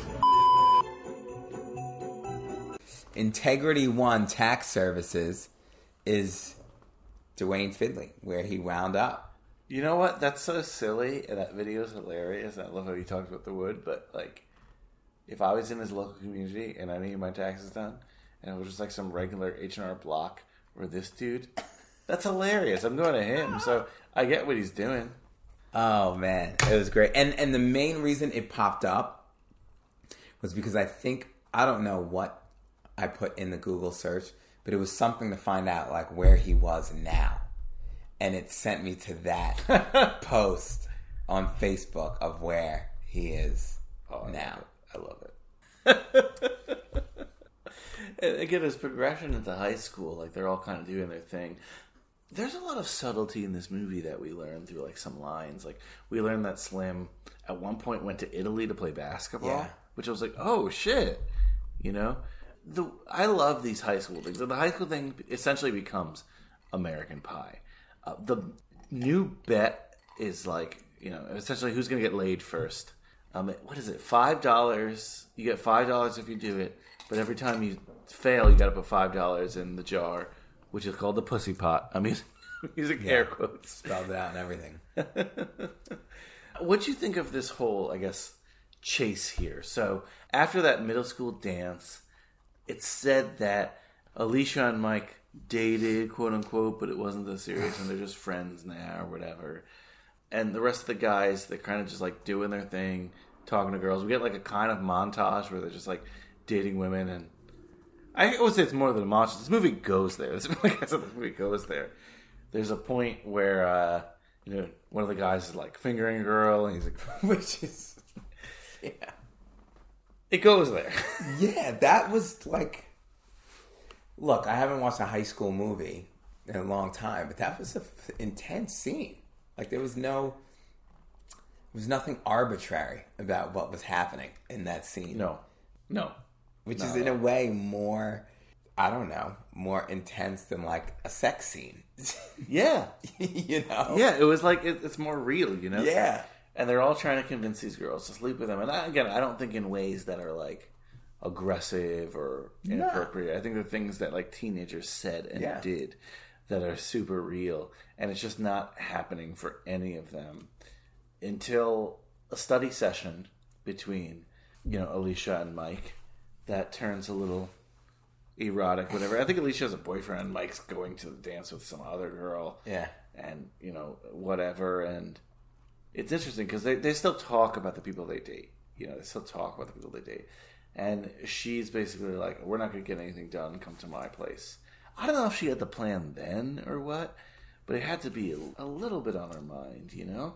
But they get up to her room and the luther vandross song plays and hijinks ensue and what do you think of this scene? Like looking for the condom in the wallet, and then eventually he goes into he goes into the brothers' room, and I thought it was, I thought it was super real, like super Right? realistic. So if you watch, Mike earns his way into that room, and he earns it just by being an honest, just honest. Like he never lies. He's never like creepy. He's just like a like a young dude. I think there's even a part where he's like, he's like, man, hormones. He's like, hormones make you forget about everything. Like he tells you, you know, where his Yeah. head's at. So then, like him talking about uh, being afraid of rejection, it's almost like it's like, oh, okay. Once he says that, you realize that she now is in the power position. right? Yeah, and I, I thought that was so great because we're seeing this montage of guys just like doing their usual tricks on girls, and it's not, you know, maybe not the best things, but these things happen, right? They're not working, but what works is him being himself. Yep. And what works is just like them having a real, true, honest connection. And you're right. She has the power in this scene. He's not forcing anything. He's not convincing her to anything. She's the one really setting the entire table here. Yeah, like even she sits on the bed and then he like gets up and like Mhm. sits on the chair opposite the bed. Yeah. And he even goes into like he goes into battle for it. He goes he goes behind enemy lines. I say enemy with air quotes, but like dude, I remember watching that scene I was like to go into to go into this girl's gangbanger brother's room, which you they make it very clear that he's never been in the house before. She's like, "This Which- is my room," Which I found interesting because they quote unquote dated, but really Right. did they? You know? But it was that was cool too because you remember like oh I'm gonna go fucking meet my girl at the school bus and like walk Yeah. her to her house And you don't even really know get much a little about her, smooch. yeah. yeah, you know? Um, for me out on Long Island that shit was ending was ending at the crib unless the parents weren't coming home for days because my black ass wasn't about to get caught in that house. But um yeah it was great. They did so much right? They're able to do so much in this movie in one line of dialogue or, or in one moment here. Like, is this movie again one of the classics of cinema. Maybe not. It, like you said, it's. I'm watching these moments. I'm like, this movie is so underrated. I So watch underrated. so much worse coming of age films on this podcast that everybody knows. You know what I mean? That everyone like talks about or people beg me to cover. And this is not one of those films that people beg me to cover. And I'm like, why? Because there's so many moments. And like, the director is doing so much with so little time. This hour, this movie's like an hour, forty five minutes, maybe. You know what I mean? And and he's able to just accomplish these things in this like flashback, this flashback mode. But just quickly too on going into the brother's room, finding those condoms, and the brother brings up a girl, and she counted the condoms, and she's like, "What are you doing? You know, like you, you know, you're che- who's what's the girl's name or whatever." And he runs out, or she runs out, or whatever. And usually, this would be a scene in a lot of teen movies, especially in 1999, where he gets caught or something silly happens. But it ends up just being a victory. He goes into the room and he has right, and he has awkward teenage sex. Right, or it's over. It's You know, yeah. you're like it's Oh, over. man. But that's what made it so real. You're like, man, I could still like he still pulled it off. It's like, and she goes, "I guess it was meant to be if you somehow got that right." And again, they have this awkward teenage sex, whatever. She's twenty nine, people. So, but I like that it was that too. Like, if it was just like an you know like an emotional movie sex, that would be weird. Right? Yeah. I don't know. I, I thought It was great. It, great. Exactly. was great. It was so great. Flashing back to the adults, we get some scenes and moments where just they're basically just talking to with their guy, and they're like, "Oh, "Do you want to do this?" They're that pizza thing, or Yeah. you know, the their old pizza game, and see who gets the last slice or or whatever. Oh, I do like there was like a little moment with the dry cleaner, like, "Could you get this done in an hour?" or whatever. You know what's funny about the dry cleaner scene, which was again cop scene, and then the scene where they go and he's got like the grits in his hand, which again is fucking hilarious, hilarious. In the beginning, they go into the to, into the um into the store, and it's like the Asian, you know, that they stick up and blah blah blah. But then later on, I don't know if it was two places, three places, all black owned. Yes. Okay, I wrote that down. Right. You subtly see so many like black entrepreneurship in this Yeah, movie. yeah. Crazy. there wasn't even like white characters. There, there just wasn't white characters. Were there any white lines in the movie? I was thinking about that, and it's not that they ignore white people, but Because they're in the background. they're in the background. See them in the background. And I was like, "Is there a white character?" And I don't think so. And when you're when you're living through that prism, the way they were in the movie was like kind of like the way they are in real life. You know, like you saw the cool dude with long hair. They still made him look like it was 1969 in the in the high school party. You know, Yeah, yeah. I thought that was cool too because it wasn't like everything about this movie was was like nuanced and subtle, you know. But like when you think back on it, you're like, oh, that was oh Right. Like that was a fucking. And you point that out. I'm trying to think right now, going through my notes. I don't think a, a white person had a line. Yeah. It's crazy, but it wasn't done in a statement way, Right. way either. You know? Right. It was just like, hey, this is the story we're telling. Yep. Wow, that's crazy. Yeah. That's crazy. Damn. The wood was good. Eventually, I love when they're at that like that pizza place or that diner or whatever, and they're just like they ask the question again: "Do you want to get married?" And he's like, "Yeah," and they're like, "No, do you want to get married?" And then it, it's obvious he does, and you kind of get where this guy's coming from too. You know, he he's just had, maybe he's acting out, and he shouldn't be just having second thoughts. Whatever. I love the accountability of the moment when they return. So I was thinking of the film like The Hangover, right? It's about guys and they they're in Vegas and goes too far and they got to get back for this wedding. And when they get there, the wife is like a little pissed, or the wife to be is a little pissed, but whatever. They do their thing and they get married, and all all's well that ends well. Let's ignore sequels. In this, everyone's pissed off that they're late. I love that. Yeah. And we haven't seen the bride the entire time. We don't even know who she is, and I thought they were just never going to show her. And we get these moments with the bride where she's pissed off, rightfully pissed off. She's still in the dresser. She's like, she's like I'm not going to cry. I'm not going to ruin my makeup. You could tell that they probably are good together, but you don't just show up to a situation like that and everything's okay. And I thought that was so well done by the filmmaker. Where Man, I didn't even think about this. There's so much here. There's so much here. So first and foremost, like the same way you told the story about your homeboy in college, mm-hmm. there is this thing, and like, I don't know. I've seen it because I got a ton of white friends. There's a fucking black accountability that is no joke. So from the very beginning, I'm watching this movie like, what the fuck is he doing? Like the fact that they show the moms and like all the shit, like putting putting this wedding together at the house. I didn't even realize until you just brought it up. There's an anxiety throughout this whole movie Yeah. watching it where you're like, yo, get your black ass back to the house. And then when they got to get the clothes cleaned and everything, it was just like, it wasn't even about the ex girlfriend because that was too much to even comprehend, right? So, yeah, the accountability, that's so funny that you say that because, like, that was just like a major theme throughout like an underlying anxiety every time they went back to adult world.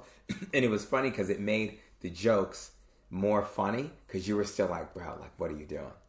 Like you got to get back to the crib you know? What time is the wedding? Shit they are gonna light your ass up. And it wasn't even the it wasn't even the the bride. You're scared of like dude's mom. Yeah, right? And then what's crazy is I don't know how much you know about LisaRaye.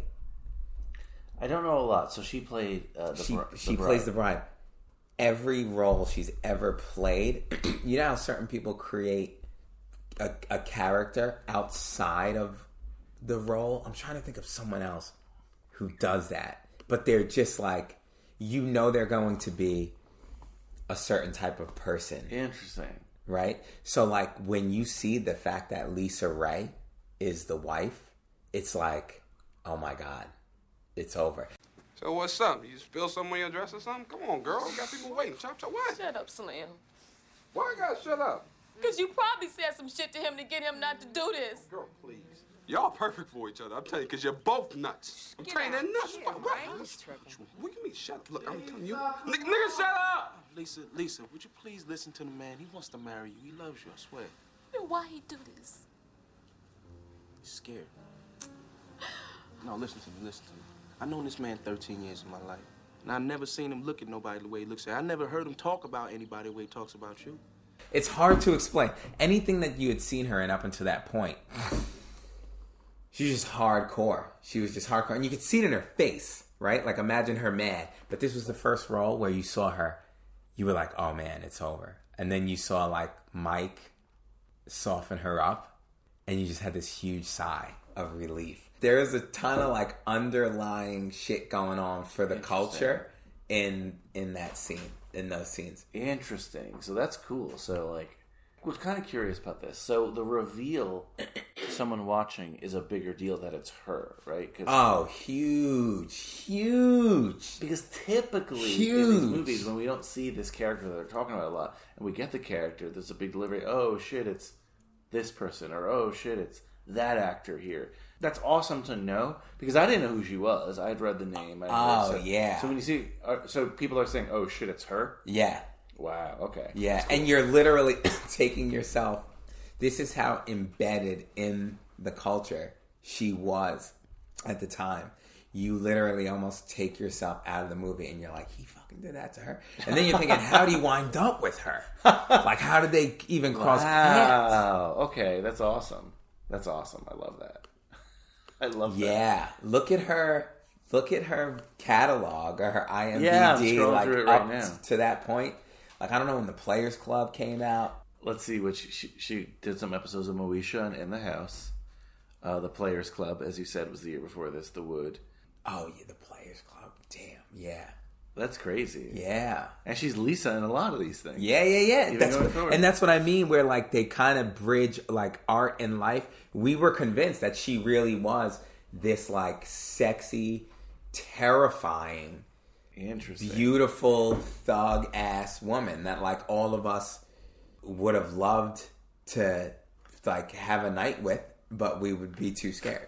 That's great. That's great. I love hearing that. Yeah. Again, but as I mentioned too, the scene with the moms, the dad always acting there. I love it because a lot of movies again would have ended. We got him back to the wedding. Great, all is well. Uh, you know, get married. Nope, not here. You know what I like about this movie too? They also refer to stories in high school that they had that we don't go to flashbacks with. Not every line of like, remember when that happened? Because we do get these transitions with the record that I think are cool when we go again back in the day, but they're not like crazy. It's just more like like talking with your friends, talking with your friends from high school. Yeah. I guess the movie ends with a wedding, right? We just have a bride and groom get married with best man speech. Oh, how could I forget? Of course, we have to have it. Omar Epps, Mike, has his dance with uh, Alicia. She's here. It's played by a different actor who's younger than her, but whatever. Again, I'll say for the tenth time.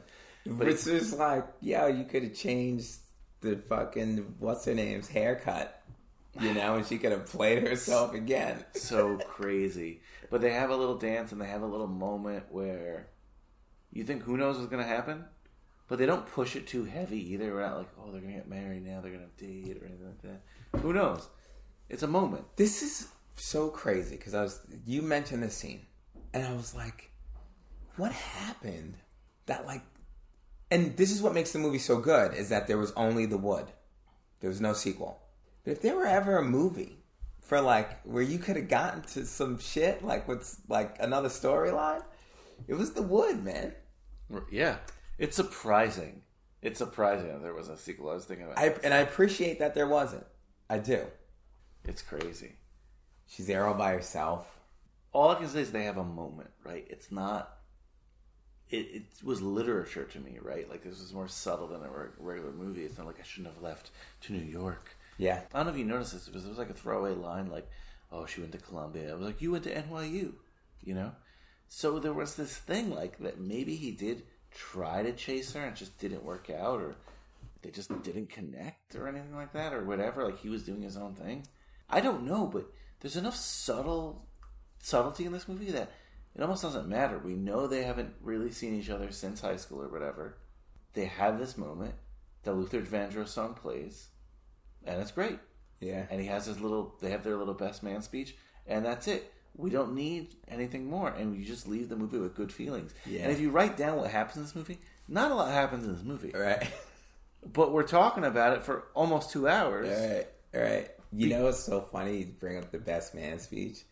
He talks about. I thought this was so funny. At the time, I didn't even notice it when I first saw it. He's like talking about, yeah, I felt a little selfish because I thought I was I was losing. You know, I was losing one of the homeboys. Blah blah blah. Well, uh, uh, we all did a lot of things to get prepared for today, and uh, me myself, I did a lot of thinking, and uh, came to a funny conclusion. Now, I realized how selfish I was. I was, because uh, felt like I was losing a very dear friend. Uh, I know that may not sound like the right thing to say, but um, I moved around a lot when I was little. I never knew what it was like to have any, you know, real true friends until I met uh, Roland and uh, and Lavinio. You need to stop. So today I'm I'm a bit upset, but I'm also very, very happy and uh, very extremely proud of you, man. I, you know, I'd like to ask God to bless Roland and Lisa as they uh, enter a beautiful new life together. Lisa, if the boy get out of control, Slim got a headlock for him. Nah. We ain't laughing. But uh, to our parents, you know, we love y'all and thanks for all the love. And, uh, and to the two boys, the two grown men who mean the most to me, you know, I'm never gonna forget the times that we had. And I look forward to the future. And I love y'all, man. Y'all, y'all my brothers. You know? So, uh, Let's do this one for the wood. Where it all started. To the war. And I'm waiting for him to say something about, but he's gaining. Yeah, that's what I And he too. never he, he never goes there. He's just like, but it's all good, you know. I'm like, damn, he don't say shit I about the marriage. I thought about this so much, and I've thought about. I'm not gonna name names. I've thought about friends who were best men in weddings who maybe didn't like the girl that much, who were like, "I'm gonna make it more about the guy," but they always threw that line to just like placate her. He doesn't do that here. Yeah, at all. And I think about another friend I have who ruined the relationship with this person. He was making a speech. He was the best man. It was essentially like, I didn't like this girl at the beginning, blah, blah, blah, blah. blah. You know, he did the whole thing. And afterwards, like, the wife didn't want him in the guy's life anymore, you know? And it was a similar speech to this. And I'm like, I don't know. Again, I don't know today if you get away with saying a speech like that. You've got to acknowledge the girl. Even if you don't want to, you have to acknowledge Yeah. her. You know, you've been to weddings. We've all been to weddings. You're only making that speech for them. The people in the audience are not paying attention at that point. Oh Whenever someone God. speaks to them, they're like, ah. Yeah. You Yeah. listen to the beginning when it goes too long, you stop listening, you know. So that's who you're making it for. But yeah, that one I did take note of that. I thought that that was funny because as we're like to come back to the LisaRaye thing, this is something that only went through my own head and a ton of other people who watched it, probably all black.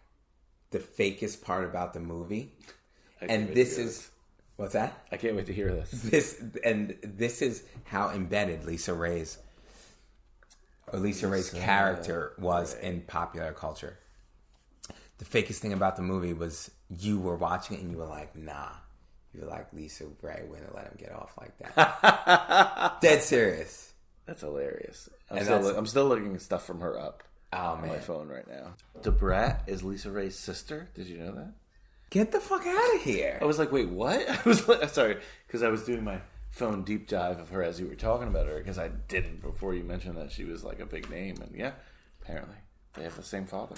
I wonder who put who on, if at all. And that's another thing that's crazy. Like growing up, they both had. There was like a New York type of girl that you were used to, and like Da Brat or LisaRaye was not that, which made them even more like, like whoa, you know, like I don't know nothing about this type of woman. Yeah, That's awesome. Anything else in the wood that you want to discuss, or should we move on to our uh, questions? Um, now let's keep this. Yeah, keep rolling to the questions. Okay, so I've been asking this all year pretty much. Who was this movie made for in terms of like who was the audience? I mean, obviously I think it was a black audience, right? It wasn't for everyone. Yeah. I would go out and say on my end, I don't even think it was made for like teens necessarily. This was made for like I don't know. I'll, I'll ask you this question: Do you think this is made for guys? Do you think this is made for everyone? Like, It's a good question. I think it was made for. I think it was made for everyone. I think it was made for everyone, for a bunch of different reasons. you know, it's because it showed how corny guys were slash are for sure, right? I think the age is what is so is is more interesting. You know, because obviously it wasn't made for kids, kids. you know, or even or even necessarily high school. Because I don't remember when I saw it. It came out in '99. I imagined myself in high school watching this, and I think I would have really enjoyed it in high school, but not because it was made for me in high school, because, like, I don't know. I think I would have enjoyed the high school parts, but I wouldn't have connected so much with the parts of them in their 20s and 30s or whatever, because there's Mm. a lot of, like, real emotions Yeah. from, like, growing up, getting older, like, feeling like, you know. I think some of the subtle things we didn't talk about, because we talked mostly about the teen things here, but, like, just feeling like you've been with someone, you got to marry this person. You know what I mean? That's like stuff that they were like kind of discussing. Like, do you feel like you have to marry this person, or do you want to marry this person? Eventually, it's revealed like, wow, you know, they really connect. That's what we're led to believe. I don't know. The LisaRaye thing's kind of throwing me off now. You know? Yeah, yeah, yeah. Listen, this is an interesting conversation because I don't get that. It's a testament to the casting because you're just like you don't expect to see her. Sanaa Lathan, the role that she played throughout that time period, you know, you're just like, oh yeah, that makes sense, you know. But like LisaRaye was like, oh, you know, he had the other girl who was fine, Yeah. right? And who was a badass. She didn't take any shit. So he was like a dragon tamer in a way. That's a great You know, it, like yeah. he really wound up like being the man. You know, all you really get from him is like a like, do you love her? Like, yeah, I love her, man. But like, he don't go past that. He don't say anything past that, does he? Am I missing No, something? but I would I would have thought that his friend Slim would be like be real with him and say something. You know what I mean? If it wasn't if he's like, No, you don't or something like that. He didn't say anything like that. But who knows? One thing that we've learned in high school movies is like it's kind of weird to assume that the 18 year olds that fall in love stay together, right? Yeah. And on uh, M- uh, Mike's point of view, that makes sense, right? They didn't stay together. Yeah. Maybe they're reconnecting now. Maybe they have a night together. Maybe they end up dating. Maybe it's just that conversation and that's it. Who knows, right? But I don't know. Do you think Roland and Lisa, which again she's credited as Lisa here, do you think that they stay together? Do you think this is going to work? I don't know. If they do, he is her bitch. I want you to just, when you have spare time, just like, I don't know, just do a deep dive on Lisa Ray's roles in film. She has never, she has never not been the bad bitch. And not bad bitch, pardon my French, but not bad bitch like, you know, like, oh, like she always comes out, she's like she's intelligent. She's, uh, you know what I mean? Like, Kingpin's wife, but she's really running the syndicate. Yeah. Yeah. That's cool. That's cool. Yeah. I like that element. I like. Yeah, this was crazy. This Makes is crazy. I was watching it the whole time, and I'm like, "Who is the woman? Who is the woman?" And then as soon as I see her, I was like, "Oh my god, that's right." He just like just dropped the bomb on us. I'm So, glad. I'm glad you clarified that because again, the, her reveal, like, it's like if you're watching, you're supposed to. I don't know. I'm trying to think of like who an example would be in modern cinema. I think I mentioned J Lo before. Maybe I didn't, but like if you were watching a movie and 80 percent of the time you know who's the girl, who's the girl, and it ends up being someone like Jennifer Lopez or someone like oh shit, where you're like oh I know that person. The way she turns and the way she starts talking, it's like I should know who this is. Yeah. Does that make sense? Ah, that's so funny.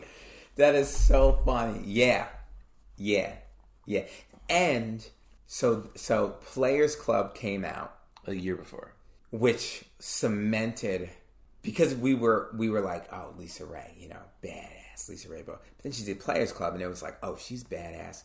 And you know, it was like we saw her nude for the first time, right? This wasn't like Jesse Spano in Showgirls, right? Elizabeth, what's her Yeah. name? Elizabeth Berkley from Saved by Yeah. the Bell, like, oh, you know, Mickey Mouse Club, and then now she's dancing.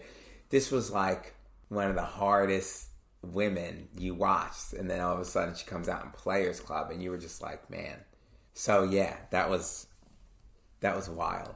I would actually like to know more about that. That would be an interesting little thing to follow about the decision in casting her, and even her deciding that she was going to.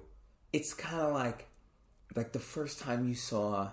This is a shitty analogy, and I don't know if we've ever seen this, but like Ice Cube in like with fucking Daddy Daycare or like something where you're just like, ah. what? Like this is crazy. Yeah. But but it was still the same vibe, right? It wasn't like, oh, Ice Cube's a grown man. Like Ice T didn't even do it, right? He's still Ice T in Law and Order SVU, right? And she just had one of those roles where you were just like, you're like, oh my god, she's gonna kill him. You're like, it's this is all over. And the fact that that Mike and maybe it was a testament, supposed to be a testament to Mike's character.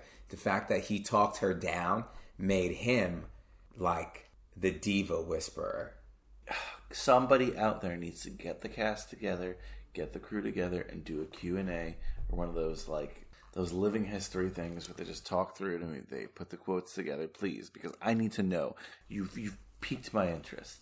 Okay, most likely to succeed. Who won the movie? Who who comes out on top in this movie? It's a good question, I think. Ooh, it's a really good question. Well, sometimes it's obvious. I don't know if it's that obvious here. Which makes it great for this movie. This answer doesn't suffice. My initial reaction is like no one. I mean, I think Slim, right? I mean, if we're talking about side characters, because because Mike's character once you start getting into the love stuff, you're right. We're like questioning. You were like, well, what's he doing? And you think it's his character because it's like, you know, the go between and blah blah blah. But it's like, oh, you haven't reconciled this whole, you know, this whole Alicia thing. So like, where are you? That's a lot to, to have on your chest for all this time. You know, I'm still convinced Roland. When you realize it's LisaRaye, him going and doing everything he did now like makes sense. You know what I mean? Yeah. Like culturally, I don't know who wins this movie. Good question. I, I didn't have an answer because I guess Mike because he meets the girl again, but we don't know what happens. You know, Right. I don't know if I Roland mean, she wins. shows up kind of single, so we're led to believe. You know. Yeah, well, maybe Mike. I- I'll stretch Mike, but I don't. I really, really, really don't know. I, I, think feel like it's definitely not Roland, which is hilarious. right. yeah, I wasn't gonna say him. All right, Wooderson Award. Which character would you have liked to see more of? If we could dive into a story a little bit more here, whose story would you have liked to see more of? Uh, you know, I actually thought about this for the first time because I always forget that this is part of it. Slim, just because I love him, I feel like he's so entertaining, but I feel like he's also like got some real shit going on. You know, like basketball, he's an athlete who's no longer an athlete, which is Which always is again subtly said, subtly Yeah. said, yeah, right? So like, I love that about this movie. yeah, he's a character who even when he's in the room right like he's trying to hold restraint but he wants to be like let's get just get married you know yeah. And the fact that he's still like insecure enough to need to like talk about the truck and the car and Yeah, the- right, like, which got- is awesome because the shoes are three hundred dollars. And look, I don't own any shoes that are three hundred dollars, but like, you know, it's like these are three hundred dollars shoes. he's like man. i got this car and it's like oh it's really nice and it, not that it's not nice but it's like an oldsmobile Yeah. suv or whatever like you know he's not, ah. he's not pulling up in a lamborghini Yeah, you know? yeah. It, it's it's great and i think you and i are in the similar vein where if we're gonna spend our money it's on experiences rather than like material things Yeah, more yeah. or less this guy is like all about showing up and again he's not big the shoes the the the tuxedo the hundred dollars the, the car he has to still say this shit that matters to him so so is he your pick would you want to see more of him You know, he's my pick. Is this is what's so funny about movies. Stacy is great too, but you can easily see how Stacy would slide into slapstick. Like i think we showed just enough they showed just enough. They showed just enough. Yeah, you're right. Slim. For me, it's for me, it's definitely slim. his lines are the best in the movie. They really are. Like if anyone's delivering them, and just like I said, the character from childhood to him feels like the same guy. And you you have friends. I have friends. We all have friends who are like different people in adulthood, and we all have that friend who's the same dude since you knew him since he was Oh, fifteen. Man, I was thinking about he had a line when he rolls up on Roland, and he's like, his breath stinks, and he's like, he's like, fuck, like, fuck, you been drinking Ripple? and like, it's small, you probably didn't even notice it, but Ripple is this hood ass malt liquor that you will not see Yeah, I, I didn't even know what that. was. unless you go deep into like you got to be at the most hood corner store and they it has all different colors and it's like not wine not quite wine I gotta- but not quite and he's like fuck you drinking ripple and you just know there are lines that he's just freestyling. They were just like man here's the scene. Just his breath stinks. Just fucking go go for it. Oh my god, I've never even seen this. Oh I'm looking up now. It's so hood. It's so. if you go into a place that has ripple, get the fuck out. and like, don't ever be in a place that has ripple when it's dark out, when the sun's out, when the sun's down. Good to know. Yeah, yeah. Okay, Long Duck Dong Award. And again, I want to eventually, when we get a couple movies in, I want to have a session where we just rename these awards specifically for these films. But is there a character whose omission would make this film better? I can't think of one to be honest. Honestly, I, I was racking my brain with this, and the notes are played so subtly that it's really hard. There's no. Usually, this is reserved for something that's like racially inappropriate, you know, which is we don't see that here. You know, Mhm. as you mentioned, there's no white character at all who speaks. Is a completely like, believe it or not, racially homogenous film Yeah. or a character who you're like, oh, that's too slapstick. Like, you know what? The brother Stacy, like you said, if they would have given him like ten scenes here, believe it or not, he might have been someone who were like, all right, we get it. Sure. know? Yeah. But he's played subtly enough where I don't think it's here. So I didn't have an answer for this. Yeah, me neither. And it was great because, man, how good was this fucking movie? It was great because even in the last time we see him, you don't see him. And he's like, this sex scene, and you just see like his legs, but you hear him. So good, right? Right? And it's like, it's like, all right, we get, you, you're starting to feel like we get this guy. Like, we know what you're about. And he was like, I was just playing. I was just playing. And then he like fades out. So, yeah. One or two more scenes, and he he would have been it, but I actually can't think of anyone. How about this with that Stacy character, right? Even at this point, he's still living at home. He still kind of has like a childhood bedroom, you know what I mean? Yeah, yeah. He's not like living on the streets or whatever. So Yeah. I thought that was hilarious, but we don't need to literally see the character to learn all those things about him. If this movie was one of those movies that really wanted to play that character as slapstick, he would have come back at the end with his sister, like, "Oh, I'm friend, I was friends with her too," blah blah blah, and he's in the corner saying silly shit. Yeah. They didn't do that. That's great. Like I was thinking, like an Adam Sandler movie would bring this guy back a lot. I almost feel like he made a great film, but left openings.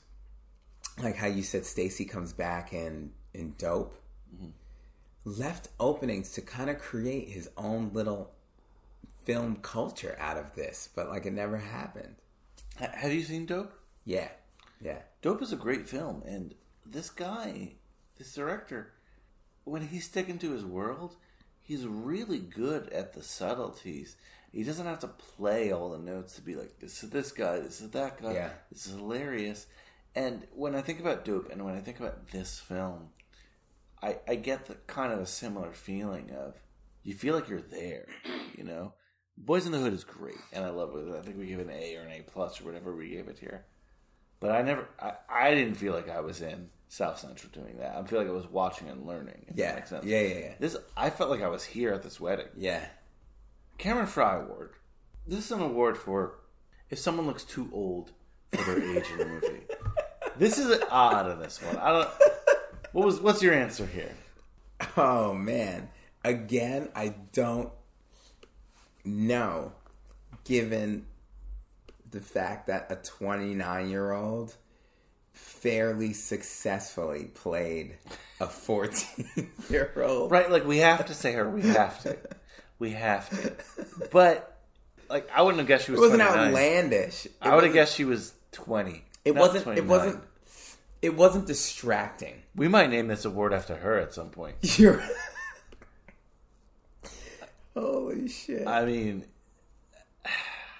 it's insane that a 29 year old played a 14 year old. Yeah. Maybe the Alicia Award. I don't know. The Alicia Award. Malinda Williams. Yeah. Yeah. Good for her. Yeah, and it was so funny because it was like I think career wise that was where she peaked, Mhm. right? Yeah, she didn't have.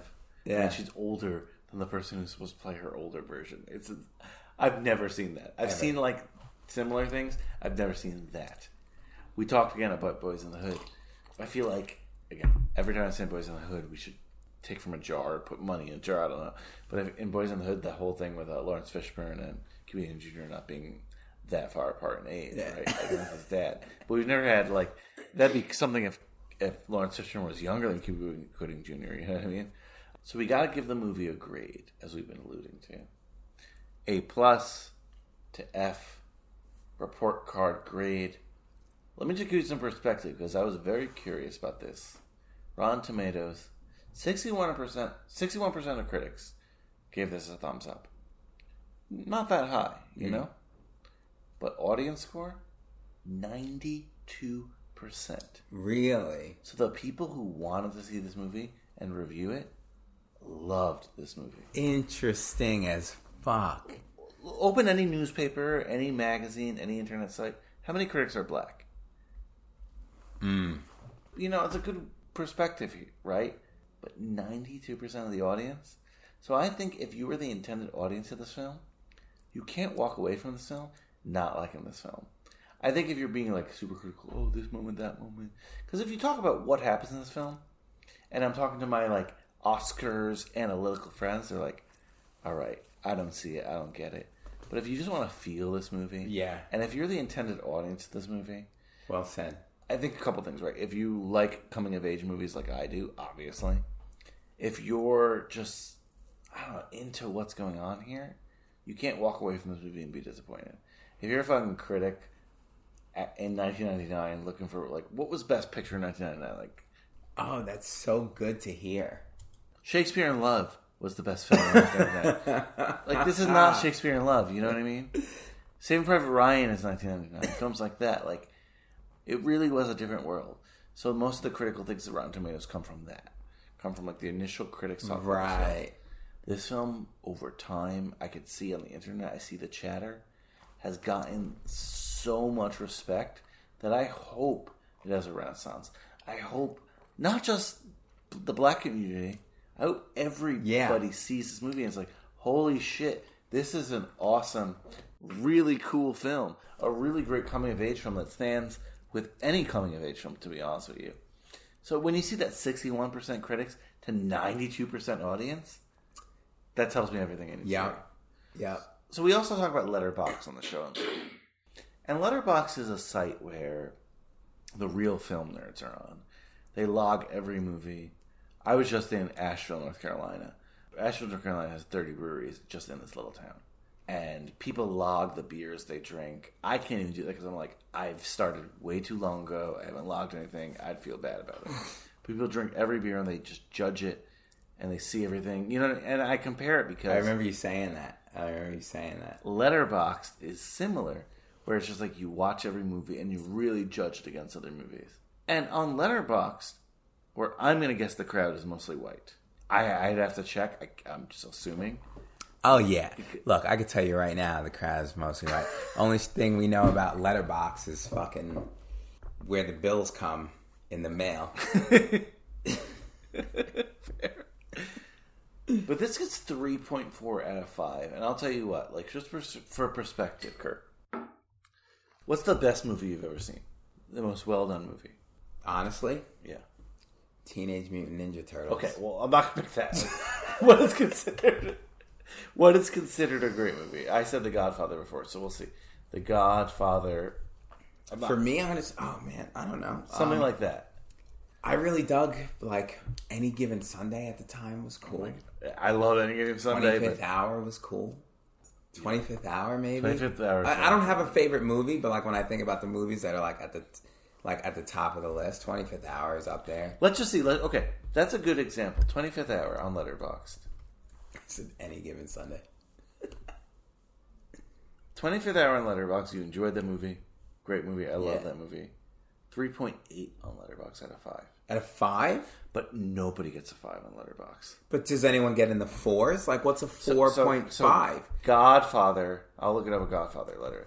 These are just like nerds who analyze everything. Who the? And I, and I whatever. I'm not. So what? The movie needs to be fucking long. Godfa- Godfather, was fantastic. Godfather Godfather's like, four point six, so it's not even a five. What else is what else is there? Just ask a movie. Where was where was? It's so funny because now I'm being hypercritical. Do it. And I was gonna be like, where was Goodwill Hunting? But it's like you got Matt Damon and Ben Affleck attached to a film, and people could be like, "Meh." But let's do it. Let's do it. Letterboxd. oh, this is fucking interesting. Just for, it's not your perspective. It's like the perspective. No, of but nerds. you're learning the four point two. Pretty good. Anything in the fours is good. Is great. Do you want to venture a guess on what the Wood got on Letterboxd?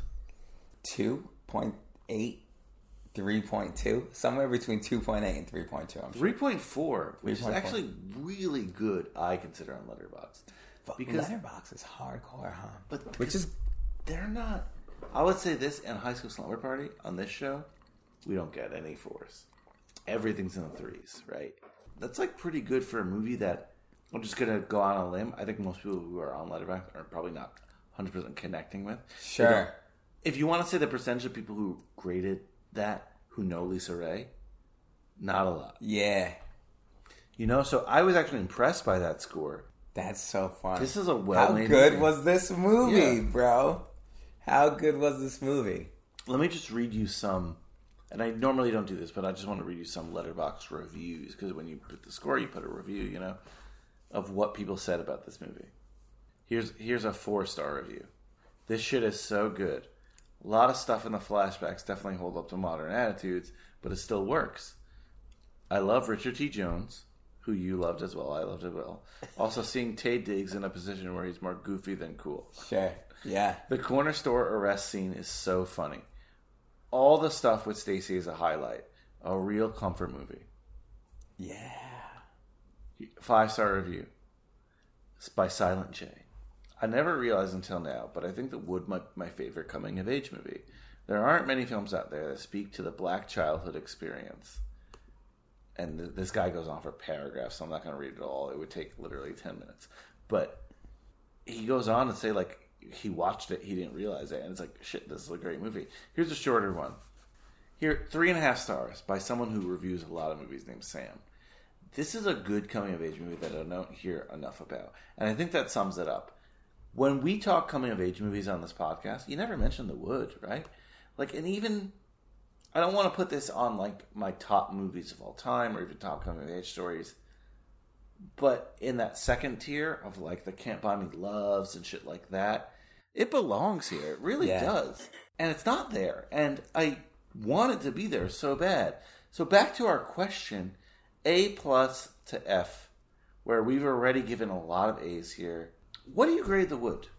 Well, okay. So this is interesting because now, after we did House Party, I was excited for movie three before I even knew what it was going to be because now we have an ecosystem. Right, yeah. Right? Yeah. So, it's funny I think because A or A minus. it's funny because after watching The Wood, I feel like House Party deserves a B plus. Wow, you're gonna downgrade House Party. I feel like House Party deserves a B plus. Oh my because God. because it was nostalgia, but it was my first nostalgia film that didn't fucking scare the shit out of me, right? So like Boyz n the Hood was terrifying, right? Yeah. House Party was great, and like I identified with it, but didn't like totally. Get, I don't know. The Wood was just this was like this is hard, and I was already thinking like, all right, The Wood definitely gets an A, and then after talking about it for the last couple hours, it's an even higher grade. Nothing gets an A plus, right? So nuanced, covered so much so much shit. And uh how does it go? A plus, A, A minus, then B plus? Like how do the grades go? That's how it goes. You know, I feel pretty confident saying that the wood gets an A and the wood might wind up being one of the higher. I didn't say it's about House Party, but it'll be one of the higher, if not the highest movie. I felt like House Party was classic, but this was relatable, if that makes sense. House Party felt like fantasy, and it was great, but this feels like reality. Reality comedy. Like, again, Boyz n the Hood is like reality drama. Yes. Yeah. Yeah, yeah, is- yeah, yeah. This is reality comedy. I'm going to give it an A minus. It's still in that A range, and I think some people listening like, "What do you only give A's in this in this show?" But Oh, we're gonna watch some B's. We just want y'all. I think we're gonna watch tune some. C's and some D's. you know what I mean? They're gonna have some failures here. They Yeah. really are. This movie, I can't speak about it enough, and that how impressed I was with this film. I didn't know what to expect. I'm so I'm so hyped. I was watching this movie so hyped that you watched this movie. I, I'm happy to hear that because, like, I didn't know what to expect because I don't know. I, I thought like I even said to my my friends who I was talking about, like, have you seen The Wood? I'm like, we've done three movies, and this is the you know I felt like it was like the blackest movie I would watch of the three, right? Because I'd seen the other two. When I say that, I don't mean it in a crazy way, like I'm not gonna like it. I mean in a way like, oh, I was afraid there was to be like inside jokes I wouldn't get. You know what I mean? Yeah. Or or stuff like that, like just Yeah. cultural stuff that I didn't experience, so I wouldn't understand it. But the universal truths of this film are universal truths that everyone I think goes through. So I I can't speak about this movie enough. It deserves to be again maybe not in that for me not in that highest class of movies in High School Slumber Party, but definitely in that next class of like I don't know why I keep thinking about Can't Buy Me Love or other like '80s films that people treasure and adore.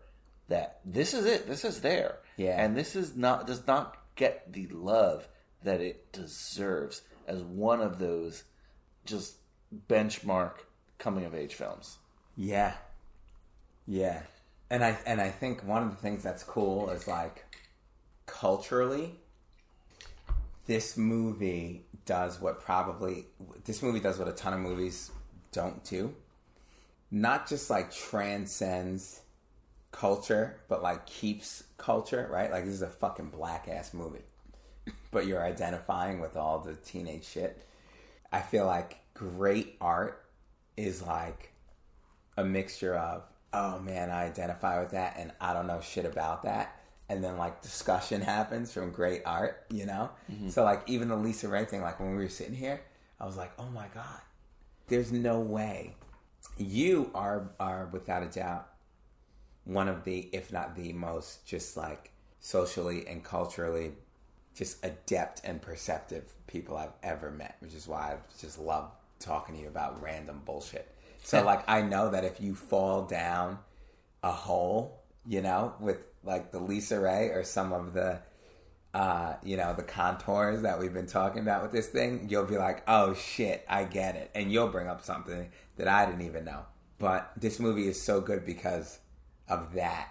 And honestly, just her. Like she is like a representation of what they did where you were like talking about waiting for the reveal. And again, I watched this I- watched this I watched this today. And I hadn't watched it for like at least like 15 years.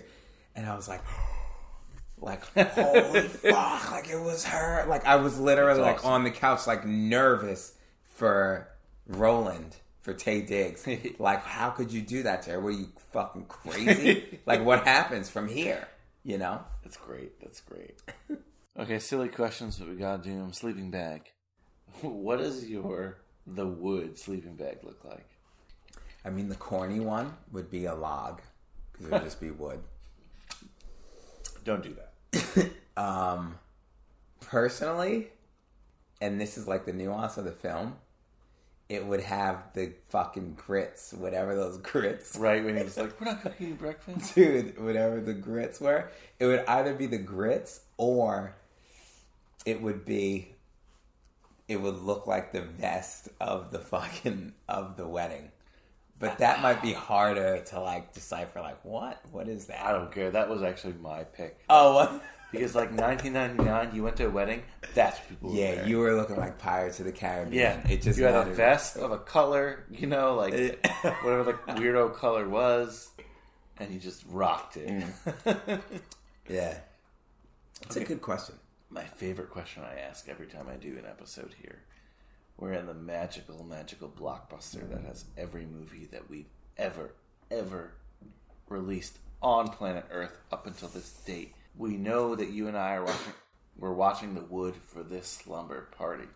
We got to watch two other movies because we get to that front counter and it says rent two movies, get one free. And I say, Kirk, go to the back, get two other movies. What are we watching with The Wood? Yo, so I had a subscription to Paramount because I was hungover and binge watched season one of The Real World. Oh wow! Right, That's on Paramount. It's on Paramount. It's, phenomenal. Go back and watch it. So random and hodgepodge, but that's another conversation. But I canceled the prescription. I let it ride out because I finished the real world. I didn't want to watch anything else. So they were like, hey, you, can, you can pay five ninety nine to re-sign up for Paramount, or two ninety nine to rent this movie off Amazon, which is how I watched it. Oh, interesting. Right. So I watched the movie on Amazon, and when it's finished, this isn't saying the movie that I would rent, But Amazon, the same way if you're on YouTube, it does a next video Yeah, based yeah. on what you watch. When this movie was over, Amazon did like a next film up and had the scroller where I had 20 seconds to get out of it before they put it. It was waiting to exhale. I love it. Love and I was laughing my ass off, like just seeing the vibe, you know? So it's waiting to exhale. One of them. It's not waiting to exhale. That was way too like my mom and my aunts and my sister, and it was just like I remember my even my mom got that soundtrack. Oh, the soundtrack's the shit. but I I didn't watch that. Waiting to Exhale is almost like, you know, like when you're young and like in church and you're like, man, I don't know how I'm supposed to feel about this. Like this whole experience isn't making me feel good about myself. Like that's what Waiting to Exhale was like. like as a black man, it was like, well, you know, um, two movies. Yeah, you got to pick two. We're, we're having a trifecta slumber party. You know what? If we got to pick two, I would go Waiting to Exhale. All right, let's just to it. fucking make a hard left and be like, man, we're gonna sit here as two dudes and watch this black woman movie. And I bet you it'd be fantastic because anything with Whitney Houston is worth watching. Um, Tales from the Hood. Tales from the Hood. Tales from the Hood is a. I don't, think I've, ah! don't think I've seen this. Oh yeah, we about to get real, real. I know Tales from the. Crypt. Nope, Tales from the Hood. So the brother, Stacy, I really only remember him from this other movie, Tales from the Hood, and I think it was three separate like scary stories. Oh my god, this movie is is I'm reading about it now. is ghetto as shit. but like I was thinking about him and Tales from the Hood watching this, so we'd be watching. Waiting to Exhale, so- which is on one side of the equator, and Tales from the Hood, which is on the complete opposite pole. It's that's so different. Yeah. I love it. That's great. Tales from the Hood. That's Yeah. awesome. That's awesome. If you haven't seen it, I have not. I haven't even heard of it until you mentioned it right now. I'm, Yeah. I'm reading about it right now. This was awesome. I thank you for bringing the wood to me, for spreading the message of the wood to me. And I feel like we talked a while, but it was just all good conversation, all fun conversation. I'm so happy to have seen this movie. Anything else you want to say or mention? I can't wait for the next one, to be honest with you. yeah, I would say to those who are listening, don't expect the next one to be this good. No, I think we hit three good ones early on, but who Yeah. knows what's next? Now it's time to to get up in the culture. That's what you got to do, right? You got to put your best foot your best foot forward, And once you're in, just and then once you're in, just get ratchet with it. But um, I was glad to watch this. It was definitely a reminder of this is a fucking great movie. It was a great movie, and you know what? To say one of the best movies I've ever seen, no, would be crazy. But one of one of the most go to movies that makes that's made me feel good, right? Like, yeah, for sure. Like feel good movies in my personal catalog. The Wood. I think you said it so great. This is a feel good movie. Watch The Wood guys. So, Kirk, thanks so much. I can't wait to talk the next Black Teen Experience movie.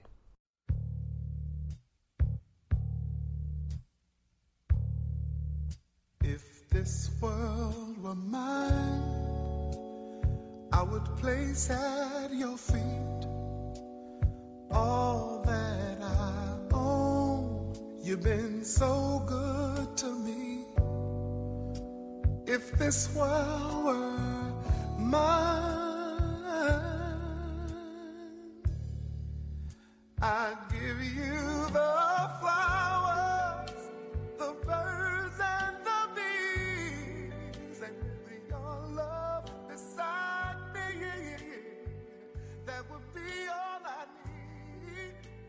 Ooh, the smooth sounds of Luther Vandross. Of course, the track off The Wood soundtrack. Huge thank you for Kirkland Shepard. Kirk brought such a great movie today, The Wood. I'm ashamed I hadn't seen this movie, but happy that I've seen it now and we were able to talk about it. This is why we do not just a Black Teen Experience, but this is why I podcast, frankly. Yeah, there's some classics, and I love talking about classics, but God, it feels good to discover a new classic, right? So, The Wood, if you haven't seen it, if you didn't do your homework, check it out. If you listened to that whole episode and not seen it, That's really weird. So watch The Wood. And once again, big thank you for Kirk. Of course, I have to assign you homework. Friday, we have another episode. Mike Manza will be here. We're going to continue our Corey lap, we're talking a good one. A classic Corey movie. This time, Corey Haim, and we're talking Lucas. You must be Lucas. I've heard a lot about you. Really? What are you doing? You collect insects? Well, to collect them, you have to kill them. I just look at them. That's nice. It's perfect your name's Maggie. perfect. You like it? I do too. It's nice to know somebody has really heavy thoughts. If you're so depressed, how come you're eating pizza? Come on!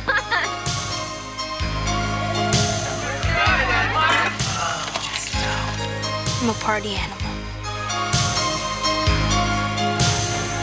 Not everyone has to be glamorous to have someone fall in love with them, you know.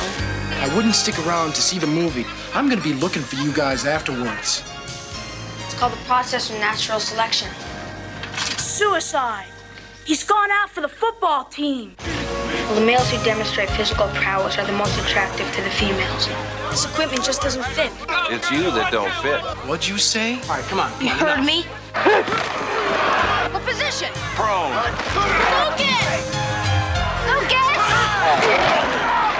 Sure, we're big. You're not cut out for this. You have no right to stop me. Lucas, you and I were just friends. You can't make me quit! Ever!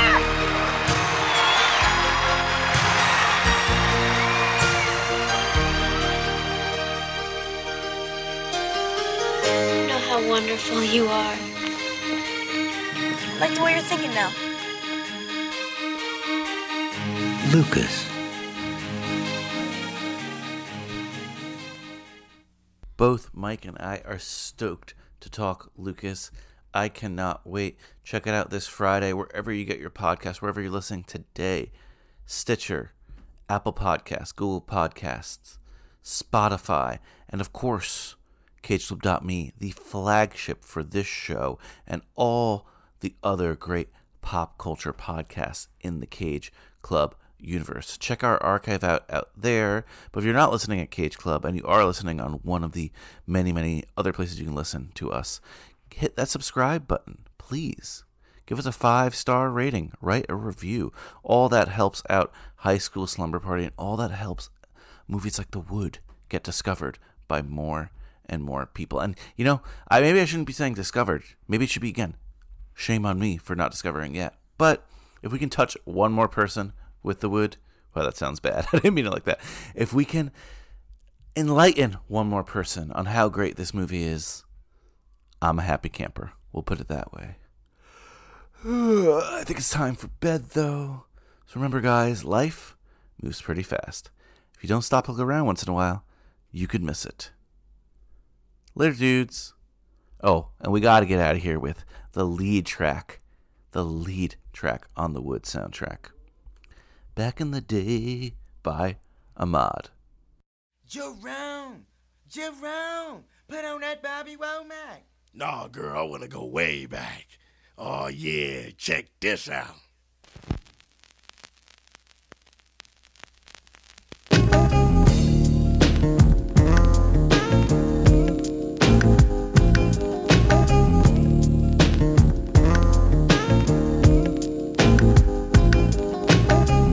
The days when I was young, I'm not a kid anymore. But some days I sit and wish I was a kid again. Back in the days when I was young, I'm not a kid anymore. But some days I sit and wish I was a kid again. Back in the days When I was just a little nigga, bro, I looked up to my bigger bro, begged if I could kick it. So when he went out with girls, I could go tagging along, nagging. If she had a sis, maybe could mac a baby hood rat. Y'all remember way back then when it was 1985, all the way live. I think I was about 10. One of those happy little niggas singing the blues that be always trying to bag with the shag and karate shit. Saying, yo, mama black, his mama this, his mama that. Then he get mad and wanna scrap. We stay mad about 10 minutes, then it's like back on the bike to play hide and go. You're still here? It's over. Go home.